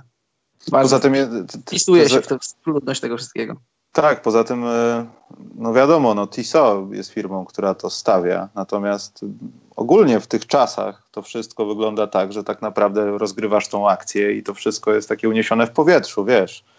Jest po prostu przeźroczyste i masz cyfry. Jest bardzo wygodne po prostu. I nawet nie mówię już o jakichś takich rzeczach z NBA, tylko takiego, wiesz, pojęcia gry. Jak łatwiej jest ci grać teraz niż nawet tak, 20 tak. lat temu, z tego względu nawet. I też dla samych kibiców to jest bardzo widoczne, bo kiedyś, wiesz, te zegary były, e, pokazywały 24 sekundy przede wszystkim zawodnikom, no i, i kibicom, którzy siedzieli pod odpowiednim kątem, a teraz to jest przezroczyste i raz, że no wiadomo, widać to i z przodu i z tyłu, ale też jak siedzisz trochę z boku pod jakimś tam kątem, to widoczność ma, masz bardzo, bardzo dużą. No w zasadzie zegara 24 sekund to nie ma żadnego punktu na, na, na widowni, który, z której nie jesteś w stanie widzieć zegara, bo jeżeli siedzisz dokładnie z boku kosza przy jednym koszu, no to możesz spojrzeć na drugi i na drugi jest, jest pod takim kątem, że też możesz zobaczyć. To prawda, ale myślę, że e, no to już zbiega nieuchronnie do tego, że możemy kiedyś się spodziewać, że to będzie gdzieś w tablicy, bardziej w tablicy, a nie na, na taką nasadką na tablicy. To byłoby ciekawe, co? Byłoby ciekawe, ale wiesz, wydaje mi się, że mogłoby być y, takie trochę rozpraszające dla, dla rzucających. Myślę, że, że ta nasadka nad, nad tablicę to jest, to jest, moim zdaniem to jest dobre rozwiązanie, bo, bo wiesz, konstrukcje zostały już wzmocnione, to nie jest tak jak kiedyś, że jak ktoś zrobił potężny wsad, to ten zegar 24 chybotał się jak wiesz, jak czapka nad, nad jakimś dzieckiem, które dostało w głowę. To wygląda, to jest masywne, mimo że lekkie i, i dobrze i bezpiecznie zbudowane i też po prostu ładnie. No, jak dla mnie to wygląda ładnie, schludnie, elegancko. Tak jak same zegarki. E, a, Karol, zegarki, wiadomo czy. Aż ty, Karol, to masz zmysł reklamowy. Powiem ci, że zwraca się każda złotówka, którą płacę za to, żebyś tu występował. Naprawdę, Karol. Staram się. Ale nie, tak poważnie, pytanie na początku chciałem takie postawić. Myślisz, Karol, że gdybyśmy teraz wycofali się w ogóle z 24 sekund, bo to już też nie kwestia tego, czy 24 sekundy, bo od momentu, kiedy stwierdzono, że trzeba sprowadzić to ograniczenie czasowe, to w NCAA było 30, gdzieś tam było 35, e, Pamiętam, że gdzieś na Filipinach grało się 25 sekund. To już chodziło tylko o ograniczenie tego czasu, żeby spowodować, żeby ta gra w jakiś sposób lepszy przebiegała i dało się to przede wszystkim oglądać i było jak walczyć, odpowiadać i nie stać w miejscu. To myślisz, Karol, że ci koszykarze z dzisiaj mogliby przywyknąć do czegoś takiego, czy też by grali taką stagnację? Myślę, tak, że koszykówka wiesz, byłaby... Myślę, że teraz zegar mógłby być niepotrzebny po prostu, trochę. No i tak i nie, wiesz, rozmawialiśmy o co by było, gdybyśmy nie mieli linii rzutów za trzy punkty. I też rozważaliśmy to dwutorowo. Czy gdyby tej linii nie było nigdy, czy gdyby, gdybyśmy zrezygnowali z niej dziś. I też na temat zegara też możemy porozmawiać tak dwutorowo. Gdyby zegara nie było nigdy, to moim zdaniem koszykówka nie rozwinęłaby się do tego punktu, do którego rozwinęła się dziś. Y, y, wiadomo, z przyczyn oczywistych nie musiałaby być tak szybka, nie musiałaby być tak precyzyjna, więc i y, wyszkolenie koszykarzy nie, nie stałoby na takim poziomie jak dzisiaj. To byłoby coś jak, wiesz, no nie, nie ujmując nikomu, jak myślę, że coś gorzej niż piłka ręczna. No bo wiesz, no bo jednak y, piłka ręczna, a koszykówka, no to koszykarze są bardziej zaawansowani technicznie, więcej rzeczy muszą robić swoimi dłońmi niż, y, niż, niż, niż piłkarze ręczni. Też ich, ich, ich praca nóg na, na wielu poziomach jest, jest lepsza. No więc gdyby, gdyby tego zegara nie było nigdy, to koszykówka byłaby sportem mniej atrakcyjnym, mniej zaawansowanym technicznie. Myślę, że nie byłaby drugim najbardziej, najbardziej e, znanym sportem na świecie. Ale gdybyśmy dzisiaj zrezygnowali z, z zegara 24, to, to też myślę, że, że nie poszłoby to w dobrą stronę, no bo, no bo wiesz, tak z natury koszykówka jest szybka i ludzie graliby do, do, do, trzeciej, do połowy trzeciej kwarty, czy do połowy czwartej, byśmy grali kosz za kosz. No ale jeżeli wypracujesz sobie 10 punktów przewagi i masz, masz powiedzmy 2 czy 3 minuty do końca meczu, no to nie rzucasz, po prostu nie rzucasz. Ale drugie, wiesz, rywale by cię faulowali, stawialiby cię na linię, to, było, to byłoby brzydkie, to, to robiłoby się brzydkie. Tak mi się wydaje, tak by to wyglądało. Gdyby mecze były wyrównane, Karol, no przerwę to... ci. Ja na ekranie no. wrzuciłem taki pierwszy zegar, jaki był do mierzenia 24 sekund. Jak coś. Jak coś. Patrzę na czat, ja odpowiem zaraz na te pytanka, spoko. Yy, przepraszam, Karol, bo ci przerwałem. Zaraz wrzucę różnicę, jak wyglądał zegar kiedyś, jak wygląda dziś na konstrukcji do kosza, a ty, Karol, możesz kontynuować. No to kontynuując to, myślę, że to, to nie odbiłoby się dobrze na koszykówce też, też dzisiaj, no bo po prostu no, y, po co grasz? Grasz po to, żeby wygrywać. No i jeżeli wypracowałbyś sobie jakąś przewagę, no to, to, w dzisiejszych czasach, kiedy ma zawodników takich, którym się nie da zabrać piłki, no to po prostu dawałbyś im piłkę, oni by sobie klepali.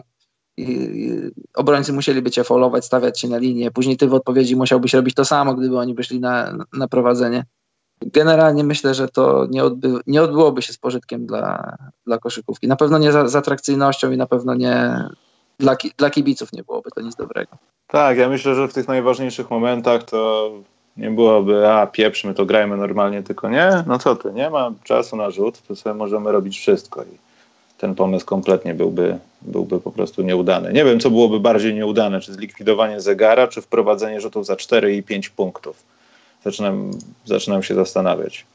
Ja, ja bym powiedział, że oba pomysły są złe i mam nadzieję, że, że się nie, nigdy nie sprawdzą. A wiesz co, ja tak się zastanawiałem kiedyś, jak oglądaliśmy sobie z tatą jakieś mistrzostwa w piłce ręcznej. Nie wiem, czy ty oglądasz piłkę ręczną czasem. Ja oglądam tylko na poziomie reprezentacji, więc to się zdarza raz na, raz na kilka sezonów. Ale myślę, że w piłce ręcznej, piłka ręczna dużo zyskałaby na tym, gdyby wprowadziło się jakiś tam zegar. To oczywiście jest, do, do, to jest kwestia umowna, czy to byłoby 30 sekund, czy tam 25, czy ileś, ale wiesz, to jest tak trochę uznaniowe, jeśli chodzi o sędziów piłki ręcznej, że sygnalizują grę pasywną i, i później musisz oddać rzut w jakimś tam czasie i to jest wszystko umowne. Gdyby, gdyby był czas na akcję, to, to piłka ręczna była atrakcyjniejsza i też myślę, że piłka nożna powinna się nad tym zastanowić, że wprowadzasz piłkę na pole ataku, podajesz sobie piłkę i, i też powinno być, no tam nie wiem, na pewno nie, 20, na pewno nie 24 sekundy, no bo specyfika grania w piłkę nożną, a kaszykówkę, no to są, no to wiadomo, ale też myślę, że piłka nożna zyskałaby na atrakcyjności, gdyby, gdyby drużyny miały czas na akcję. To oczywiście jest do dogadania się na piłce nieżną, więc nie, nawet nie, nie, nie próbuję powiedzieć, ile by to mogło być, 40 sekund, czy 35, czy no nie wiem. Ale myślę, że oba sporty by zyskały. No. Mój stosunek do piłki nożnej każdy zna kto mnie słyszał albo mnie zna. Natomiast Karol to byłoby głupie chyba troszeczkę. Nie wyobrażam sobie oglądać piłki nożnej, kiedy musisz. No 40 sekund to przesada trochę, biorąc pod uwagę rozmiary boiska i to, w jaki sposób jest obrona, atak, to trochę za, za mało, ale powiedzmy dać 5 minut na, na rozegranie akcji w ataku. Nie, 5 minut nie, no co ty. Raczej... No Karol, wiesz, w futbolu amerykańskim jest to wymyślone w taki sposób, że tak naprawdę nie jesteś ograniczony czasem znaczy jesteś ograniczony czasem akcji chyba, nie jestem pewien. Natomiast twoim podstawowym ograniczeniem jest to, że ten czas nie jest aż tak bardzo ważny, nawet jeśli jakiś jest, tylko to, że musisz w jakimś kierunku się poruszyć, czyli tak naprawdę musisz pokonać jakąś drogę w sensie czas. I tam są yardy, wiesz, downy w sensie, że musisz przekroczyć 10 yardów, żeby mieć następną szansę, żeby pobiec i tak dalej. Jeśli nie, to trzy szanse tracisz piłkę. To też jest swojego rodzaju ograniczenie w czasie, mimo wszystko.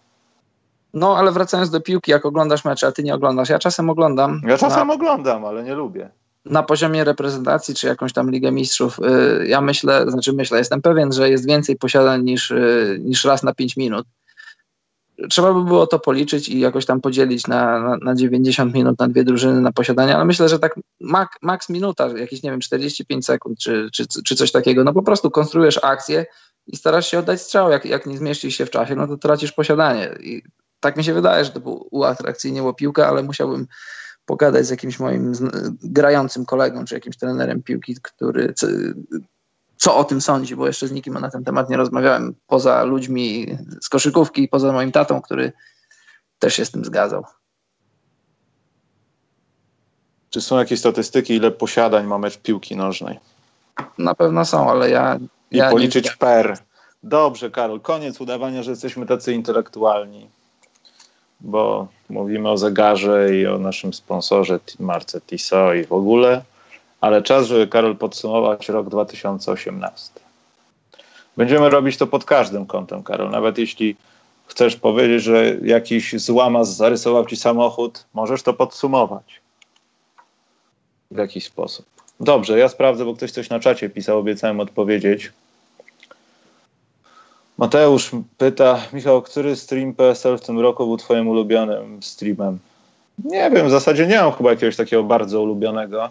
Wszystkie lubię chyba plus minus, natomiast najbardziej, może jednym z bardziej ra, razy rozbawił mnie y, draft z Maćkiem Staszewskim i tłumaczenie tym ludziom, że wcale nie chcemy nadawać pirackiego y, przekazu z draftu z NBA TV, tylko po prostu robimy to tak o. Tłumaczenie i, i tak dalej. Komentarze, żebyśmy nie mówili tyle po, w obcym języku, tylko dali, dali wyświetlać draft. No to było dosyć zabawne. I nieoczekiwane o trzeciej w nocy w środku tygodnia, także chyba to. E... Dobra, idę dalej. Na Legii na bocznych sektorach są zegary 24 sekund budowane w tablicy. Tak? W sensie, że jest taki wyświetlacz do tego, rozumiem, nie widziałem czegoś takiego chyba. Właśnie, dzisiaj urodziny Lebrona Jamesa, Karol, także chyba możemy ży- tak, tak. życzyć mu wszystkiego najlepszego, żeby Pachwina była w jak najlepszym stanie.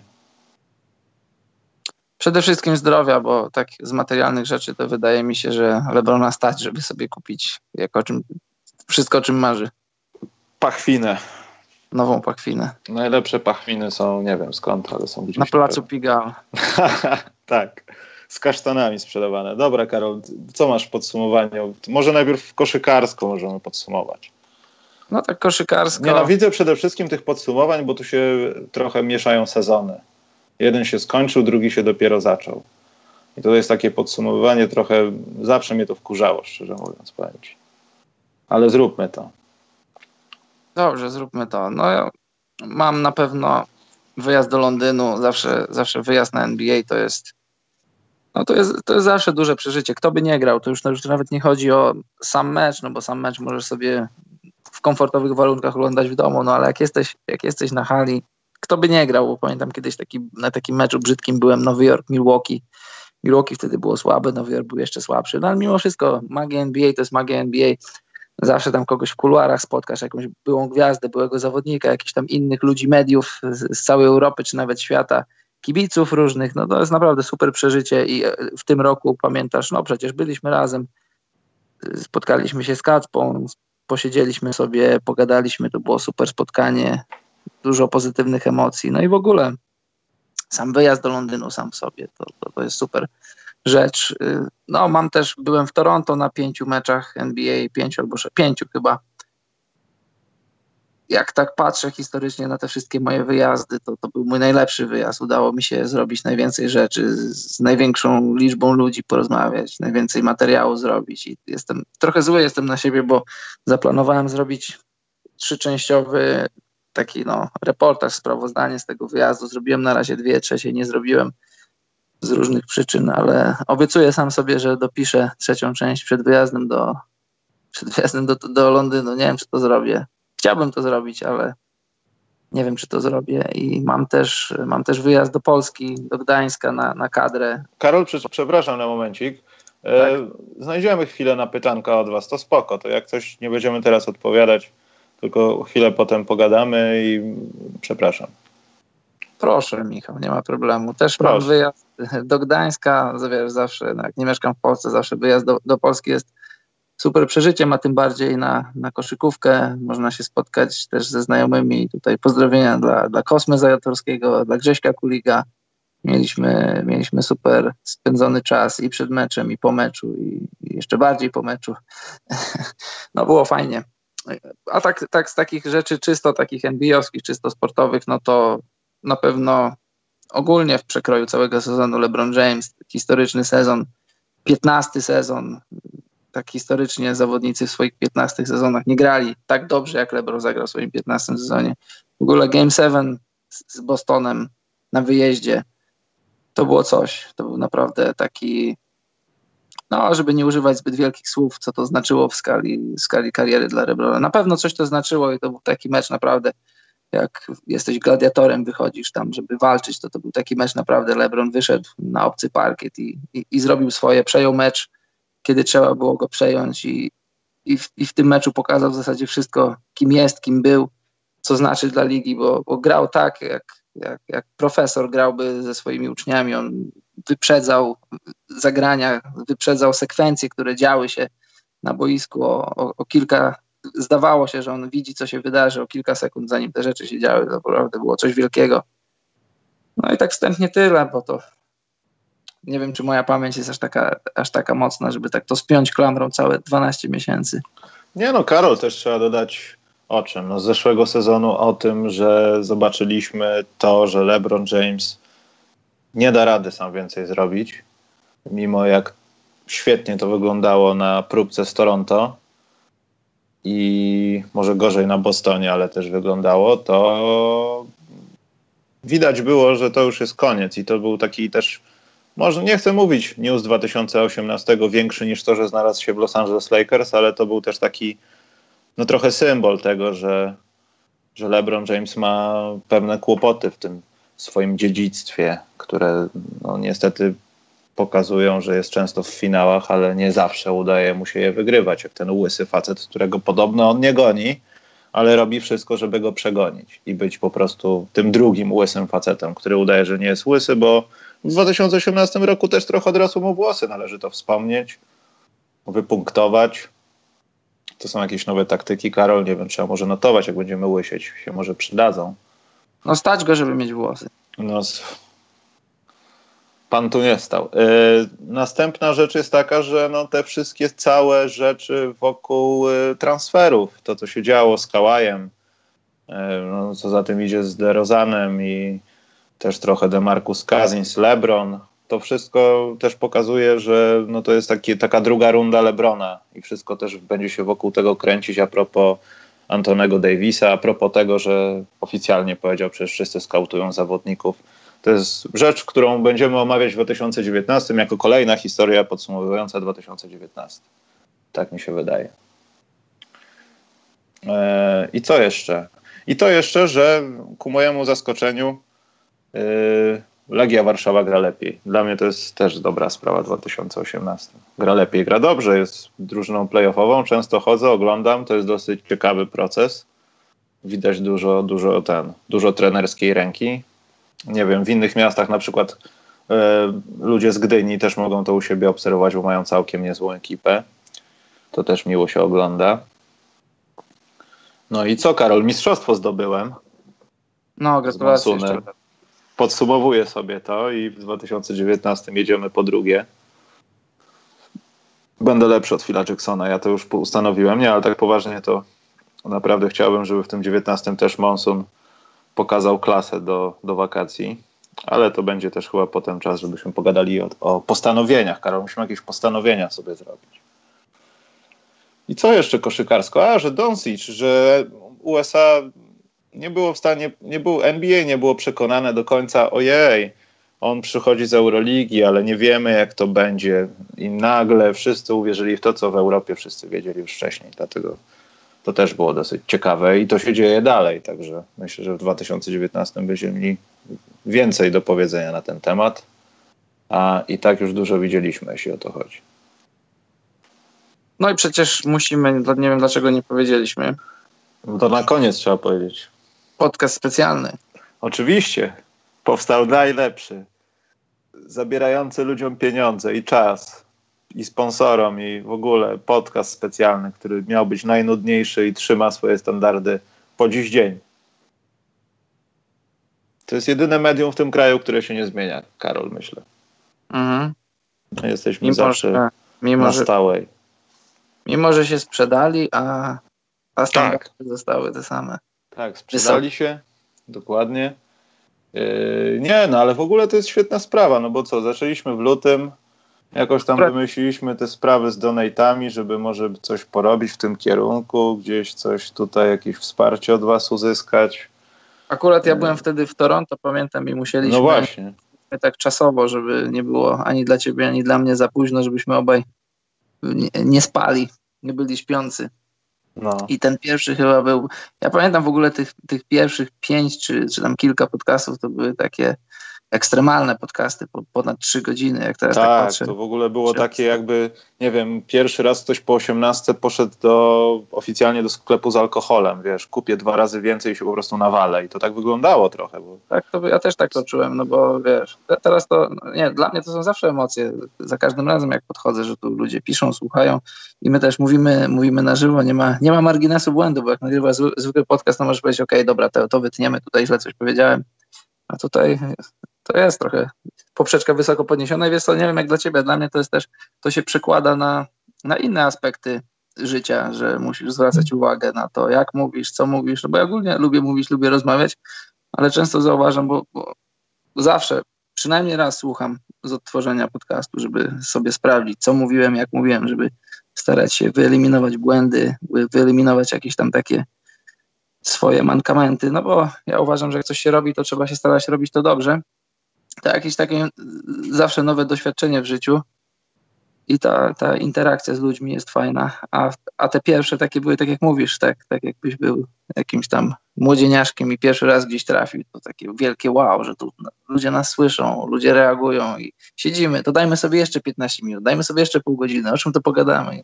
Gadaliśmy o wszystkim. Czy to też no. kwestia niezauważania y, upływu czasu, no.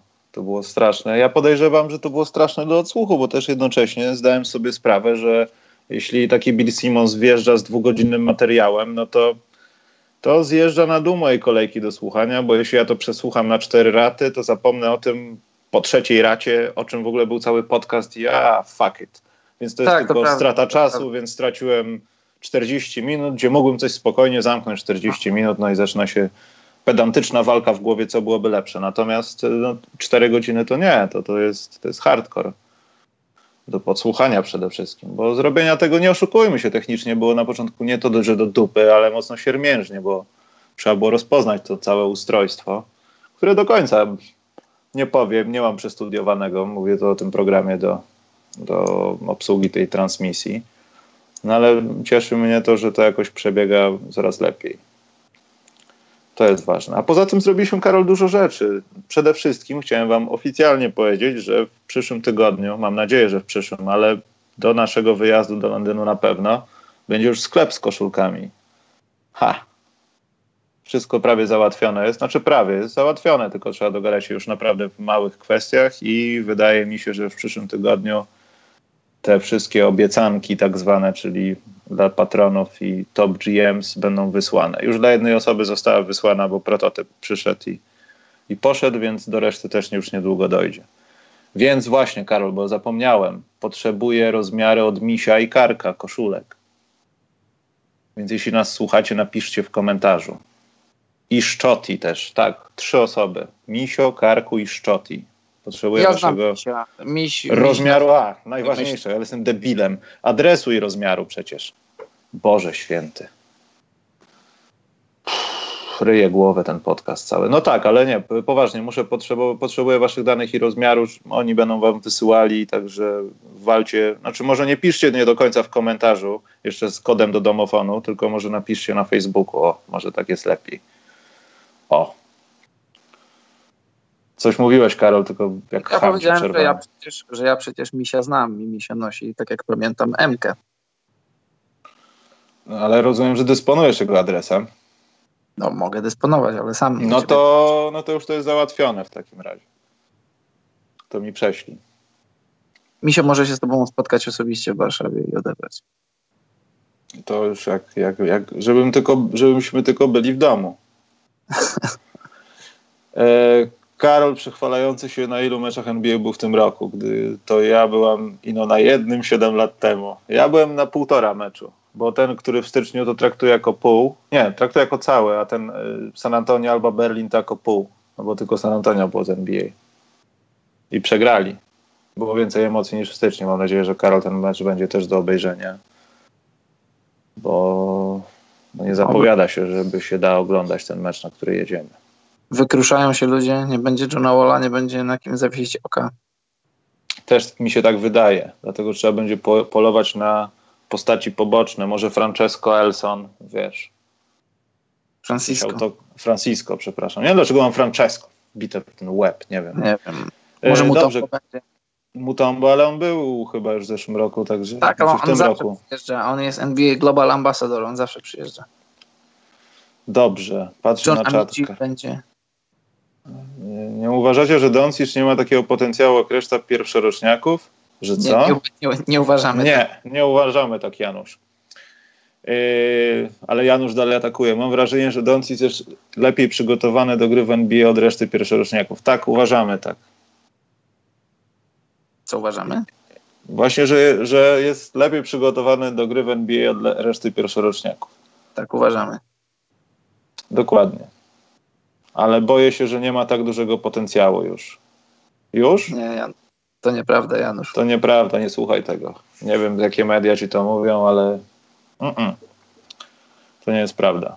Tak, ale już, już tam jest sprawa ogarnięta. Dobrze, Karol, to w takim układzie jakie mamy postanowienia noworoczne? Co chcesz, Karol, zrobić? No poza tym, Karol, no o czym my tu mówimy? Ty zmieniłeś statut społeczny swój w tym roku. No, to prawda. I nie mówię tu o kupieniu Opla. Pytasz o postanowienia tak w aspekcie koszykarskim, takim y, jakiejś tam działalności w internecie, czy tak prywatnie w życiu, czy, czy ogólnie? Jak chcesz. Nie wiem, no koszykarsko to chciałbym chciałbym zrobić jeszcze kilka fajnych rzeczy. Mam, mam w kalendarzu zaznaczone, no ale wiadomo, to nie jest nigdy pewne na 100%. No Londyn jest pewny, znaczy w miarę pewny. Chciałbym też zrobić Toronto w, no, na przestrzeni tego sezonu. No i marzy mi się, Mistrzostwa Świata mi się marzą w Chinach na przełomie sierpnia i września. Nie wiem, czy mi się to uda. Chciałbym, żeby mi się udało a tak prywatnie, no jeszcze, a jeszcze tak koszykarsko, no chciałbym mieć czas, żeby móc napisać, znaczy pisać regularnie, regularnie robić podcasty, żeby mieć ten taki bufor wolnego czasu, żeby nie robić rzeczy na styk, żeby mieć tak czas, no bo wiesz, ja uważam, tak, tak nie wiem jak ty, jeśli chodzi o pisanie różnych rzeczy, ale ja potrzebuję tak czasu trochę, żeby sobie usiąść się zastanowić, nie lubię tak podejść do tego, jak, jak, do, jak z siekierą i podejść i ściąć drzewo, tylko lubię, no chcę to, żeby było dobrze do napisane, mimo że, mimo że, mimo że nie mam nad sobą jakiegoś wydawcy, jakiejś presji. No sam jestem dla siebie presją, sam jestem dla siebie wydawcą. Chciałbym mieć, chciałbym mieć więcej trochę wolnego czasu. Ale tak prywatnie, no to mieć zdrowie, być zadowolonym z, z rodziny, żeby moje dziecko się rozwijało zdrowo, pozytywnie i tyle chyba. A ty? Ja w sumie tyle tego samego. W zasadzie, mimo że nie posiadam y, potomstwa, ale też y, bardzo podobne zawsze rzeczy. posiadać, a zawsze mieć możesz. Dokładnie, a zawsze mieć możecie. E, natomiast e, też chciałbym, ja może bardziej tak, jeśli chodzi o naszą tą inicjatywę tutaj, że chciałbym sobie życzyć, żebyśmy właśnie też znajdowali czas, żeby być zawsze regularnie, bo to różnie bywało, różnie bywa i różnie może bywać. Także to też jest ważne. A co najważniejsze, że ci ludzie, co nas słuchają, chcą nas słuchać, jeszcze nam, Karol, dają pieniądze. Także to jest tym bardziej jeszcze, wiesz, stresogenne. No tak. Żeby być zawsze na czas, ale nie o to chodzi, żeby zawsze musiało nam się udawać, tylko chodzi o to, żebyśmy po prostu mieli ten czas. Tak jak powiedziałeś, czasami w pośpiechu to nie zawsze dobrze wychodzi, po prostu. Nawet od strony technicznej. Coś jest niedorobione albo, albo po prostu czegoś nie ma. Wiesz, od, od, odmierzamy czas tak profesjonalnie, eee. tak profesjonalnie czasu nie możemy odmierzać, no ale fakt, że odmierzamy czas profesjonalnie nie sprawia, że tego czasu mamy więcej. Niestety. Chronometrażysta, chronometrażysta, dokładnie. Czekaj, patrzę na czat. Co się dzieje? E, właśnie, Dawid, Dawid coś napisał, a ja chciałem tylko też powiedzieć, Karol, że jeśli chodzi o takie może nie postanowienia, ale życzenia noworoczne, żebyśmy, Karol, mieli jeszcze więcej subskrypcji, bo już mamy i tak dużo, mamy 1100 subskrypcji, Karol. To jest bardzo tak. dużo, myślę, jak na razie. I cały czas statycznie jest, statystycznie to rośnie, tak do, do góry jest bardziej ta, ta krzywa pokazująca statystyki, jeśli chodzi o subskrypcje.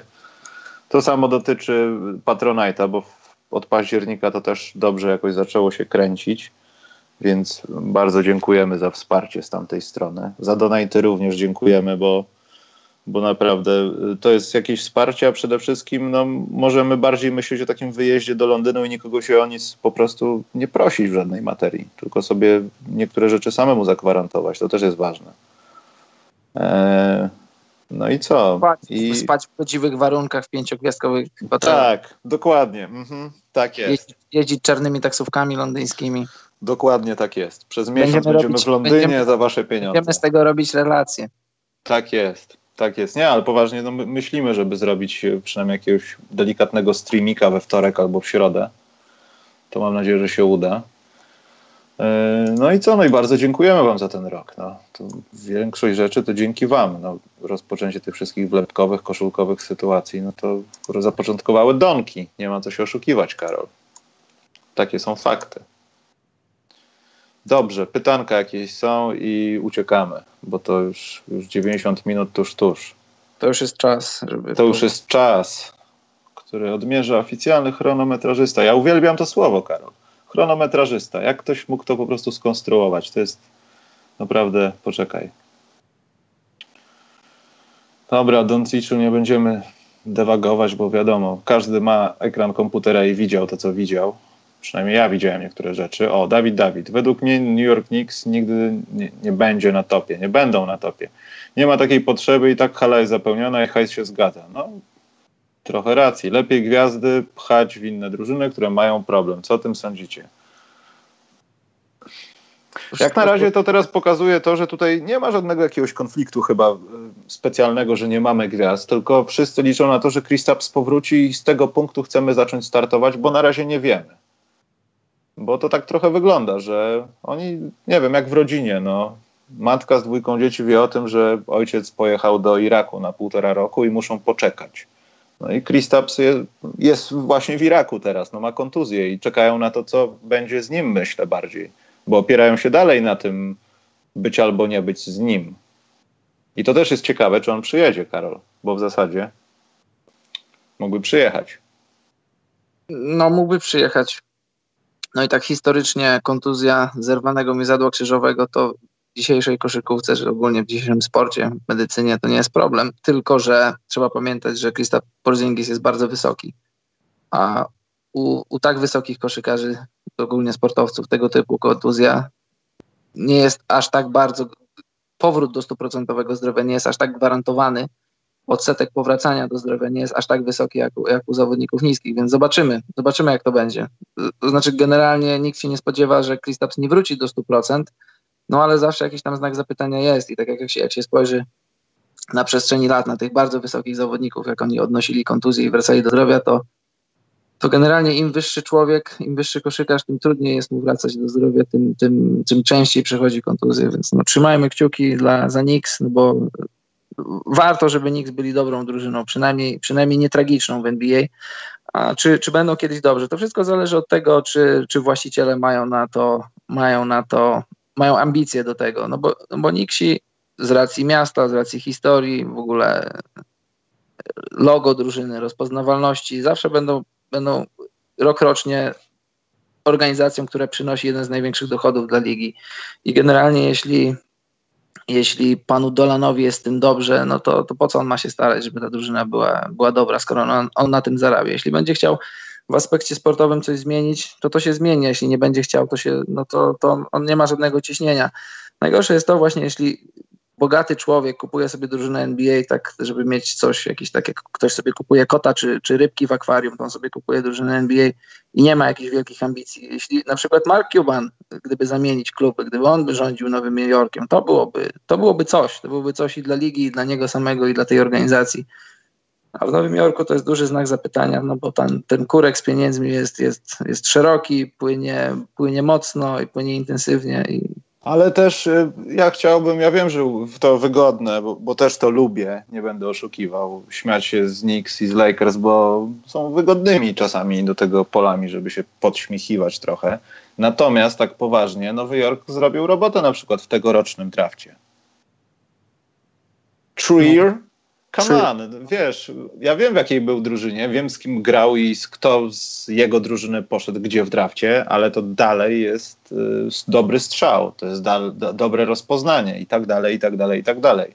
Pomijając to, że ten chłopak na pewno tam podskoczył ze swoją wartością po kilku dobrze rozegranych meczach w NBA, zyskał pewność siebie i gra nawet powyżej swoich oczekiwań, czego nigdy nie powie, no bo zawsze powie, że to jeszcze jest tylko 10% ale to jest naprawdę dobra robota. No i to jest szansa na to, że, że Nowy Jork może kiedyś zawitać w playoffach kiedyś, w niedalekiej przyszłości. Nie chcę mówić w tym sezonie, no ale to. W tym to nie, ale w przyszłym dlaczego ale nie? kiedy wystartują z Kristapsem pełny sezon i jeszcze coś tam się podzieje na rynku wolnych agentów, to nie widzę przeciwwskazań. No jasne, Nixi będą mieli pieniądze w te wakacje, więc. No Pytanie, a poza tym Nowy Jork jest też taki, wiesz, romantyczny. No. Może to nie jest Los Angeles, ale to też jest miejsce, gdzie ci będą zadawać pytania, robić zdjęcia, sprawdzać do jakich klubów chodzisz.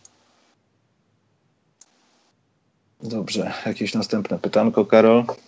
Do ciebie jest pytanko. Tak, widzę, widzę. Ja mam do Hu Huberta pytanie, czy doszła do niego przesyłka. To jest ważne. Yy, nie wiem, Chris, Chris kogo wypełnia, wymienia w tych grach. A, to są jego piątki. Chyba. Irving, Butler, Lavin, Markanen, Al Horford, Alonso, Ball, Brandon, Ingram, Wiggins, Towns, Paul George. I co to jest za skład? Nie wiem, zabolało mnie serce, jak musiałem przeczytać te nazwiska w tej kolejności. Hubert Ołwiński pyta, pytanie do Karola, co sądzisz o Jordanie Clarksonie? Pamiętam, jak wspomniałeś, że w PO grał w playoff, w sensie grał słabo, a teraz myślisz, że zasługuje na S5 zamiast Huda? A wiesz, y, dziękuję za pytanie. Jakie to ma znaczenie? Czy Hood, czy, czy Clarkson w tankujących kas? Myślę, że tak. Myślę, że zasługuje. Gra dobry sezon i też trzeba pamiętać, no bo wyleciał poza rotację Clarkson i on fatalnie grał w tamtych playoffach, ale minęło kilka tygodni, czy tam kilka miesięcy i dla reprezentacji Filipin grał bardzo dobre mecze. I wiesz, generalnie Jordan Clarkson jest dobrym koszykarzem, tylko że on też ma może nie tyle problem, co no powiedzmy problem, delikatny problem ze swoją sferą mentalną, bo w playoffach ewidentnie było widać, że chce grać pod siebie, że jest, jest poza w ogóle poza, poza drużyną, poza składem, poza rotacją i kiedy tylko wchodził na boisko, to ro, robił więcej problemów niż pożytku, ale generalnie koszykarzem nie jest złym i w odpowiednich warunkach ja uważam, że jeśli chodzi o ciało, jeśli chodzi o talent, to, to jest starterem na, na miarę jakiejś drużyny NBA. To znaczy może być starterem na, na miarę drużyny NBA. Może nie drużyny walczącej o, o tytuł, ale takiej drużyny, która powiedzmy bije się o playoffy, to Jordan Clarkson jak najbardziej może być zawodnikiem. Tak jak teraz jest na 17 punktów, 3 zbiórki, 2 asysty, to... to tak, chyba... poza no. tym myślę, że jeszcze z niego można wyciągnąć trochę więcej defensywy. To nie, nie będzie nigdy tak, gość free and D, natomiast można jeszcze z nim popracować w jakichś tam małych rzeczach, bo tam niegdzie, niegdzie jest dobrze. No wiadomo, ofensywa jest jego, jego najmocniejszą stroną i on z tego zawsze korzystał. Poczekaj, bo mamy Gapcia na czacie, ale ktoś go wyjaśnił już. Jarek Doncic był pierwszym y, TISO buzzer beaterem, dlatego Bogo jest drugim. Y, dobrze. To ja nie mam nic do dodania, jeśli o to chodzi, bo Karol wyczerpał temat tutaj z Clarksonem. Marcin Pławecki, wyobrażacie sobie w październiku pierwszą piątkę Knicks typu Knox, Durant, Zion, Porzingis, ktokolwiek piąty? Nie. W październiku, czyli w tym roku, o, poczekaj. Nie. No. Że, że, za, że niby wylosowaliby jedynkę, okay. wybrali z Zajona tak, i tak, na tak. tej podstawie podpisałby z nimi Durant wkurzony o to, że odpadł, odpadł w finale konferencji. Poczekaj, ja to przepowiadam Poczekaj. teraz. E, Porzingis na środku. Przeciwko Los Angeles Lakers. Co? Porzingis na czwór. Nie, liczę na, na pozycjami. To, to się pozycjami nie zgadza, no bo w zasadzie w zasadzie nie licząc Porzingisa to Knox, Durant i Zion to ta sama pozycja, no ale gdyby upychać e, no powiedzmy, że dałbyś Porzingisa na środku, Duranta na czwórce, Knoxa na trójce, no okej, okay, Zion na dwójce, no ma, ma, jest to możliwe, dlaczego nie? Taka wysoka piątka z, z Porzingisem na środku, z Durantem na ja czwórce. mówię ze względów, Karol, no wiadomo jakich. Dlaczego? Że co? To, że, że, no co, nie będę mieć szczęścia, myślisz, że to raz, okej, a Że dwa, KD no to, że KD nie przyjdzie. Ja nie wierzę w to zbyt mocno. To, to, to nie jest chyba jakiś mocny temat do dyskusji. A ja Poza myślę, tym że Ja nie mam pomysłu, gdzie może pójść Kevin Durant po tym, jak operacja Warriors pójdzie w plecy. Nie wyobrażam ja myślę, sobie że miejsca. odejdzie. Nie wiem, czy akurat do Nowego Jorku, ale myślę, że odejdzie po tym sezonie. A co jeśli wyrzucą Draymonda Greena i wszystko będzie w porządku? Ale wiesz mi się wydaje, że to nie Draymond jest problemem, tylko ogólnie problemem jest to, że to już mówiliśmy o tym wiele razy, że, że KD trochę się przejechał na tym, jakie były jego oczekiwania w stosunku do tego, w stosunku do odbioru, jak ludzie będą odbierać jego przejście do Warriors i w zasadzie czego on by nie zrobił, to, to Warriors to nie będzie należycie docenione, no bo KD był najlepszym zawodnikiem dwóch ostatnich finałów i pytanie na ile fakt, że grał z trzema innymi All-Starami obok sprawił, że grało mu się łatwiej, no bo na pewno, bo jest to faktem, a na ile był to jego talent, bo to jest kombinacja dwóch rzeczy. Niewątpliwie KD jest utalentowany i niewątpliwie łatwiej mu się grało, że z racji tego, że miał u boku All-Starów, czy nawet zawodników Hall of Fame. I, i tak jak patrzysz na, jak czujesz, co ludzie o tym mówią, co, jak, w jaki sposób dyskutują, to trochę te, te, te dwa tytuły są takie trochę może to złoto nie jest tej najwyższej próby i wydaje mi się, że, że KD będzie chciał spróbować y, napisać kolejny rozdział, będzie chciał spróbować wygrać z drużyną, której on sam będzie niekwestionowanym liderem i on sam będzie, będzie ją ciągnął do zwycięstw. Tak mi się wydaje, że to byłoby w jego interesie, bo czy on zdobędzie tytuł trzeci, czwarty, piąty, to zawsze będzie w Warriors i zawsze będzie u boku, czy u boku razem, we, wespół z trzema innymi, żeby nie powiedzieć sam trzeci. Polako pytał, e, ostatnie Karol 5 minut, Polako pytał, jest na HBO Go coś o koszu poza Barbershop i filmie o Jabbarze i Durancie, orientuje się, ktoś ma darmowy dostęp. Chyba to specjalnie nie ma. Nie wiem, nie wiem, czy był tam Space Jam nawet chociaż, nie wiem, nie mam pojęcia. Ja nie, nie oglądam, więc nie. E, Bartek Misztal, nie mam pytania, ale liczę, że w przyszłym roku będziecie podejmować temat RJ Barretta i Rui Hachimury niż Zajona i myślę, że nawet Romeo Langforda nawet jak on się Boże nazywał, Mosesa Browna, bardzo ciekawy zawodnik z UCLA. E, problem jest tylko taki, że Seby nie mogę złapać, bo teraz się biedaczyna, pozdrawiam, rozchorował, a myślałem, że jeszcze przed Sylwestrem wrzucimy coś, ale niestety, może w pierwszym tygodniu nowego roku. No jeśli chodzi o tematy NCAA, to na pewno nie ze mną, to, to tyle mogę obiecać na, na rok 2020. Karol się tylko bifuje podczas programu z NCAA. To był jeden z moich ulubionych programów, kiedy Karol się bifował.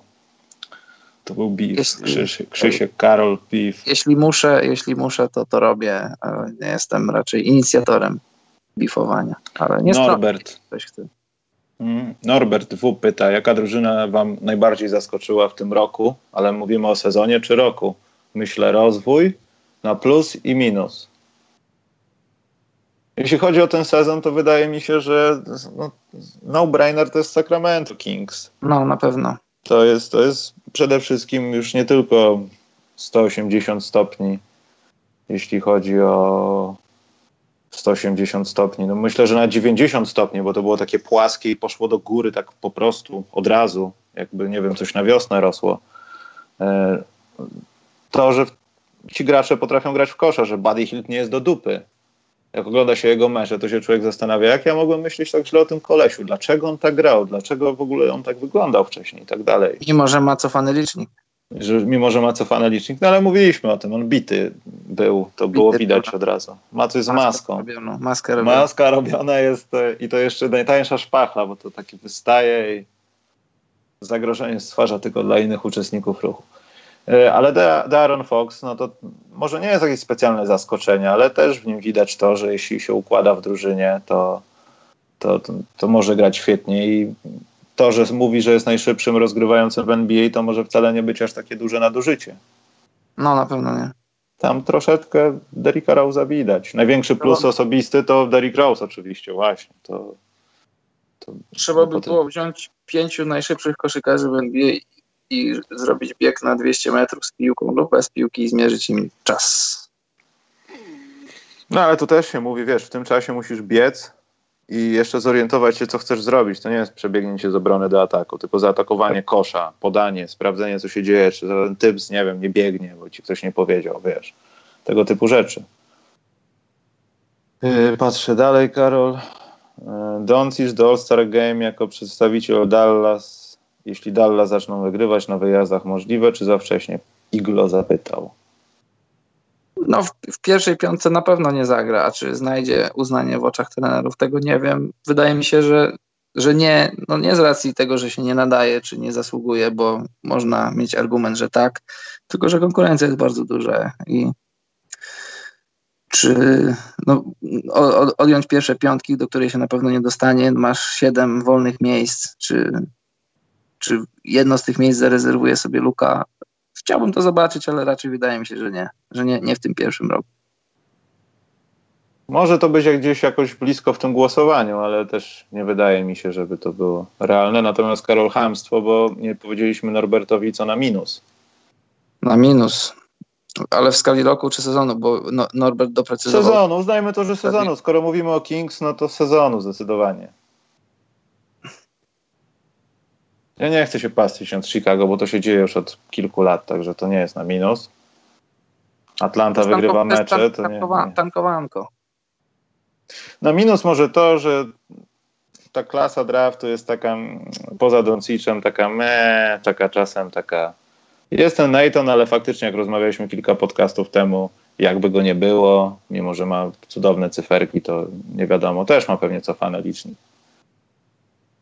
Albo DPF mu wycięli na przykład. Zastanawiam się, co by dać na minus w skali tego sezonu. No, myślę, że Minnesota trzeba trochę wyróżnić.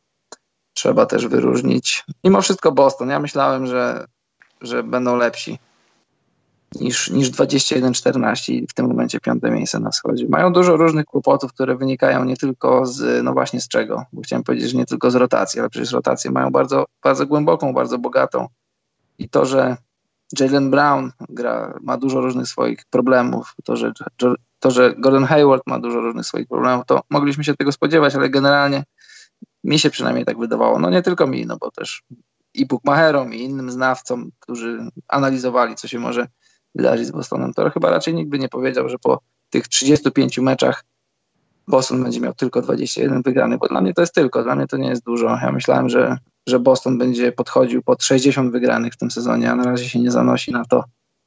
Nie wygląda na to, znaczy no 60 już na 99% nie, wygra, nie wygrają.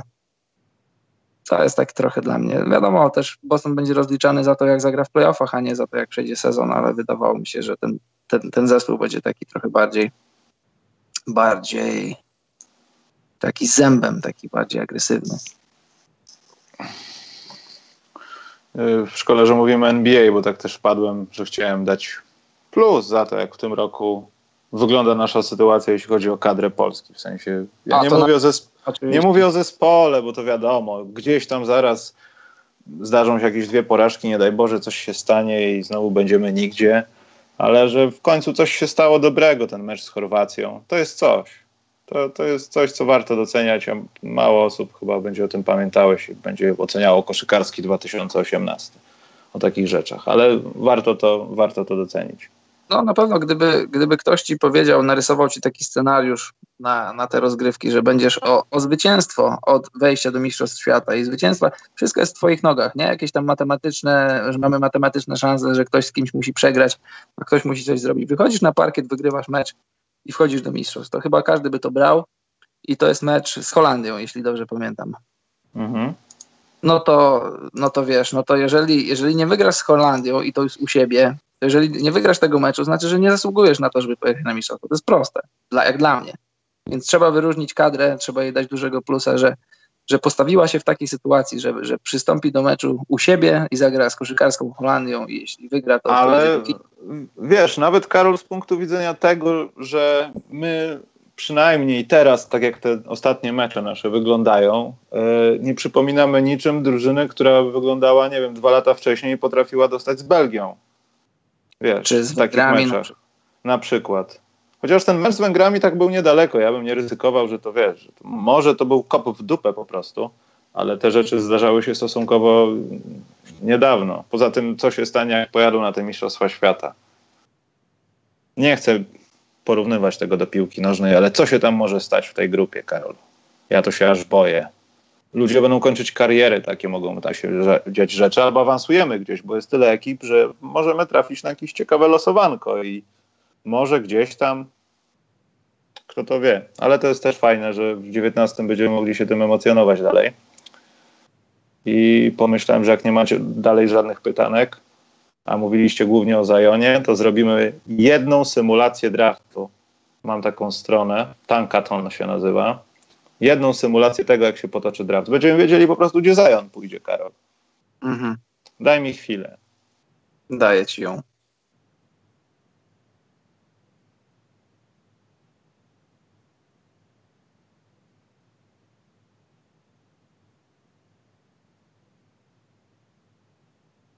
Dobrze, wszyscy powinniście mieć to na ekranie. Poczekajcie, czat sobie przesunę. Kręcę tylko raz. I zobaczymy, Karol, na kogo stawiasz? Że co, jest- że będzie jedynką draftu? Trzy pierwsze zespoły, trzy pierwsze zespoły draftu, powiedz swoje. O, o. Po losowaniu. Jedynkę będzie mieć. A właśnie, dobre pytanie. No bardzo dobre, pamiętaj o tych szansach, że to wiesz, że to teraz bardzo podobnie jest. Że to się później spłyca. Więc kto będzie najgorszy, tak najgorszy. No trzy zespoły mają 14%. Wiem, wiem. Trzy zespoły Dobrze. na pierwszym Dobrze. miejscu w drafcie. Nowy Jork z jedynką, Uła, z dwójką Chicago, uła, trójką Cavs. uła. Dobra, Karol, to ja robię tutaj reset. Pyk. Jest ustawiona tabela, tak jak jest teraz tabela w NBA, czyli jak widzicie Cleveland, Nowy Jork, no jest wszystko to ustawione. O. Pyk. No i Karol, uwaga. Wciskam. Gdzie idzie Zion? Do Nowego Jorku. Nie, Zion jest uwiązany w Phoenix Suns. Zion kończy karierę po trzech sezonach postrzałem w skroń na parkingu w Arizonie. Może też w Seattle, nie wiadomo. Cleveland jest na drugim, Nowy Orlean na trzecim miejscu. Potem Atlanta, Nowy Jork, Chicago, Waszyngton, Orlando, Brooklyn, Minnesota. San Antonio kończy loteryjne piki. No to jesteś, patrz, jesteś teraz Nowym Orlanem, wybrałeś trzeci numer i I ciekawe, poczekaj, czy, wcisnę mock draft. Wyświetlę, no, a ty mu przepraszam. no i ciekawe, czy będąc Nowym Orlanem proponujesz komuś pakiet złożony właśnie z tej trójki, z czegoś tam jeszcze za, no nie wiem kogo, musielibyśmy się zastanowić, żeby sparować go z Antonym Davisem, z, z tym Antonym Davisem, który parę dni później podpisuje ten Supermax Deal. Taki scenariusz. Ciekawe, czy jest możliwy. Znaczy, jest możliwy. To przeprowadzę jeszcze jedno losowanie, ale według Choć z drugiej strony, choć z drugiej strony oznaczałoby to, że, że Pelikany w tym roku nie wejdą do playoffów. I to bardzo. widzisz, przypadek, Tak przypadek. widzę. No. Dobrze, że to jest nagrane, Karol, to mamy dowoda. Teraz robię według mock draftu. Znowu jest resecik. Jestem ciekaw, Karol, czy się chociaż trochę pokryje. Chociaż to jest czysta statystyka, no nie ma co gadać. Prawdopodobieństwo. Zion z jedynką trafia do Nowego Orleanu. Tak się wylosowało. RJ Barrett do Chicago Bulls z drugim numerem. Cam Reddish do Cleveland. Bol Bol do Waszyngtonu, Karol. Mhm. Z moich ulubieńców jeszcze kto? Nazir Little. Hachimura do Miami. No, tak jak oni by potrzebowali kolejnego wysokiego. Bardzo dobre to losowanie. Niestety Polaka żadnego nie ma, Karol, niestety. Zawiodłem cię, ale Zion według tego losowania idzie do Nowego Orleanu. To straszne. Bo, to jest, bo to jest antypolski mock draft. Antypolski. Trzeba sprawdzić, gdzie jest domena internetowa. Jeśli to Niemcy, to wiemy wszystko na ten temat, Karol. To jest mockdraft.de. DE, dokładnie. DE. Antypolski mock draft. Dobrze, Karol. Kończymy ten rok. Nie obiecujemy, czy po Sylwestrze wrócimy. Może uciekniemy z tymi pieniędzmi do ciepłych krajów. Może tak być. Bardzo możliwe, że już mamy wykupione wszystkie bilety i tak dalej. Yy, dobra, Arszawin, to przepraszam, to Arszawin wyślij mi, bo ja chcę do koszulkowców, yy, że tak to ujmę, napisać maila, także potrzebuję rozmiary na poniedziałek, reszta zostanie wysłana może później. Także, także jak najszybciej dzięki. Yy, no co, no Karol, kończymy. Wszystkiego najlepszego Tobie życzę w przyszłym roku. No dziękuję Michał. Ja Tobie też życzę wszystkiego dobrego na, na wszystkich płaszczyznach podcastowych i, i innych zawodowych i Na życiowych. odcinku prywatnym. Na odcinku prywatnym.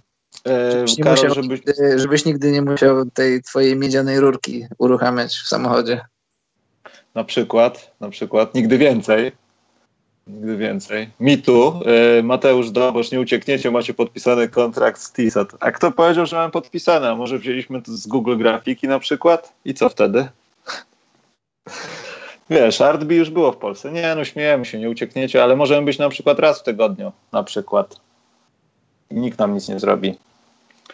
Eee, Karol, też chciałbym życzyć tak poważnie, żebyśmy do finału wytrzymali z taką częstotliwością jak teraz. Żeby Golden State Warriors nie zdobyli tytułu. Eee, no i nie wiem, to chyba wszystko. I trzeba coś tym ludziom życzyć, Karol. Którym ludziom? Tym, co nas słuchają że nie wiem, no czego im życzyć, no żeby z, tak samą, z taką samą pasją podchodzili, jak my do tego podchodzimy, żeby mieli, żeby, żeby mieli tak, taką samą satysfakcję ze słuchania, jaką my mamy z mówienia, żeby nie zapominali, że tak tutaj, jak patrzycie teraz, jak nie patrzycie, to spójrzcie w prawym górnym rogu jest adres Patronite. Odwiedzajcie ten adres, tam wiele rzeczy można zrobić dobrych dla innych dobrych ludzi. Tak, no jeśli macie kłopot z tym, to też w opisie tam macie wszystkie dane y, dotyczące tych rzeczy a propos wsparcia. Także tam jest wszystko napisane. Nie trzeba widzieć, bo Karol na przykład mówimy do ludzi, którzy słuchają nas w formacie MP3, to jest warto, wiesz. A właśnie, do, dla zaznaczyć. wszystkich MP3 zapraszamy na Patronite. To jest dla nas zawsze bardzo miłe, jak ktoś coś, jak ktoś coś ofiaruje nam. A, ta, a tak poza, poza już aspektem podcastowym, no to życzę wszystkim przede wszystkim zdrowia i spełnienia. Jeśli macie jakieś tam swoje projekty do zrealizowania, to realizujcie się, rozwijajcie się, nie kłóćcie się za dużo, nie piszcie głupot w internecie. Znaczy nie mówię tego z perspektywy, mówię podcastu, tylko tak ogólnie widzę, że dużo w internecie jest głupiej treści, słabej treści, szkoda na to czasu. Dobrze, że trafiliście tutaj. Dobrzy ludzie. No to cóż, lecimy, Karol, chyba. Wypadałoby iść. Że jest to już ten czas. A, to już jest ten czas i w ogóle. Natomiast też trzeba, Karol, wspomnieć, że w przyszłym tygodniu, w sensie no w poniedziałek nie, we wtorek może nie, tak dlatego sp sprawdzajcie gdzieś Facebooka czy, czy tego typu, nie wiem, na YouTubie to zaplanowane wydarzenie, bo jeszcze z Karolem się nie omówiliśmy na pierwszy w nowym roku z kolei. Także y, tego dzisiaj nie ogłosimy, ale, ale no będzie. Na pewno będzie. Myślę, że pierwszy w 2019. Tak. Dobrze. Tyle chciałem. No dobrze, Michał. No to, to dziękuję za dziś i dziękuję za cały miniony rok. Tak na żywo zobaczymy się w Londynie, a usłyszymy się w przyszłym tygodniu. A do Was, słuchacze, też dziękuję za cały miniony rok tym, którzy byli od początku, tym, którzy w trakcie dołączyli. No i wszystkiego dobrego w 2019 i dobranoc, mili ludzie.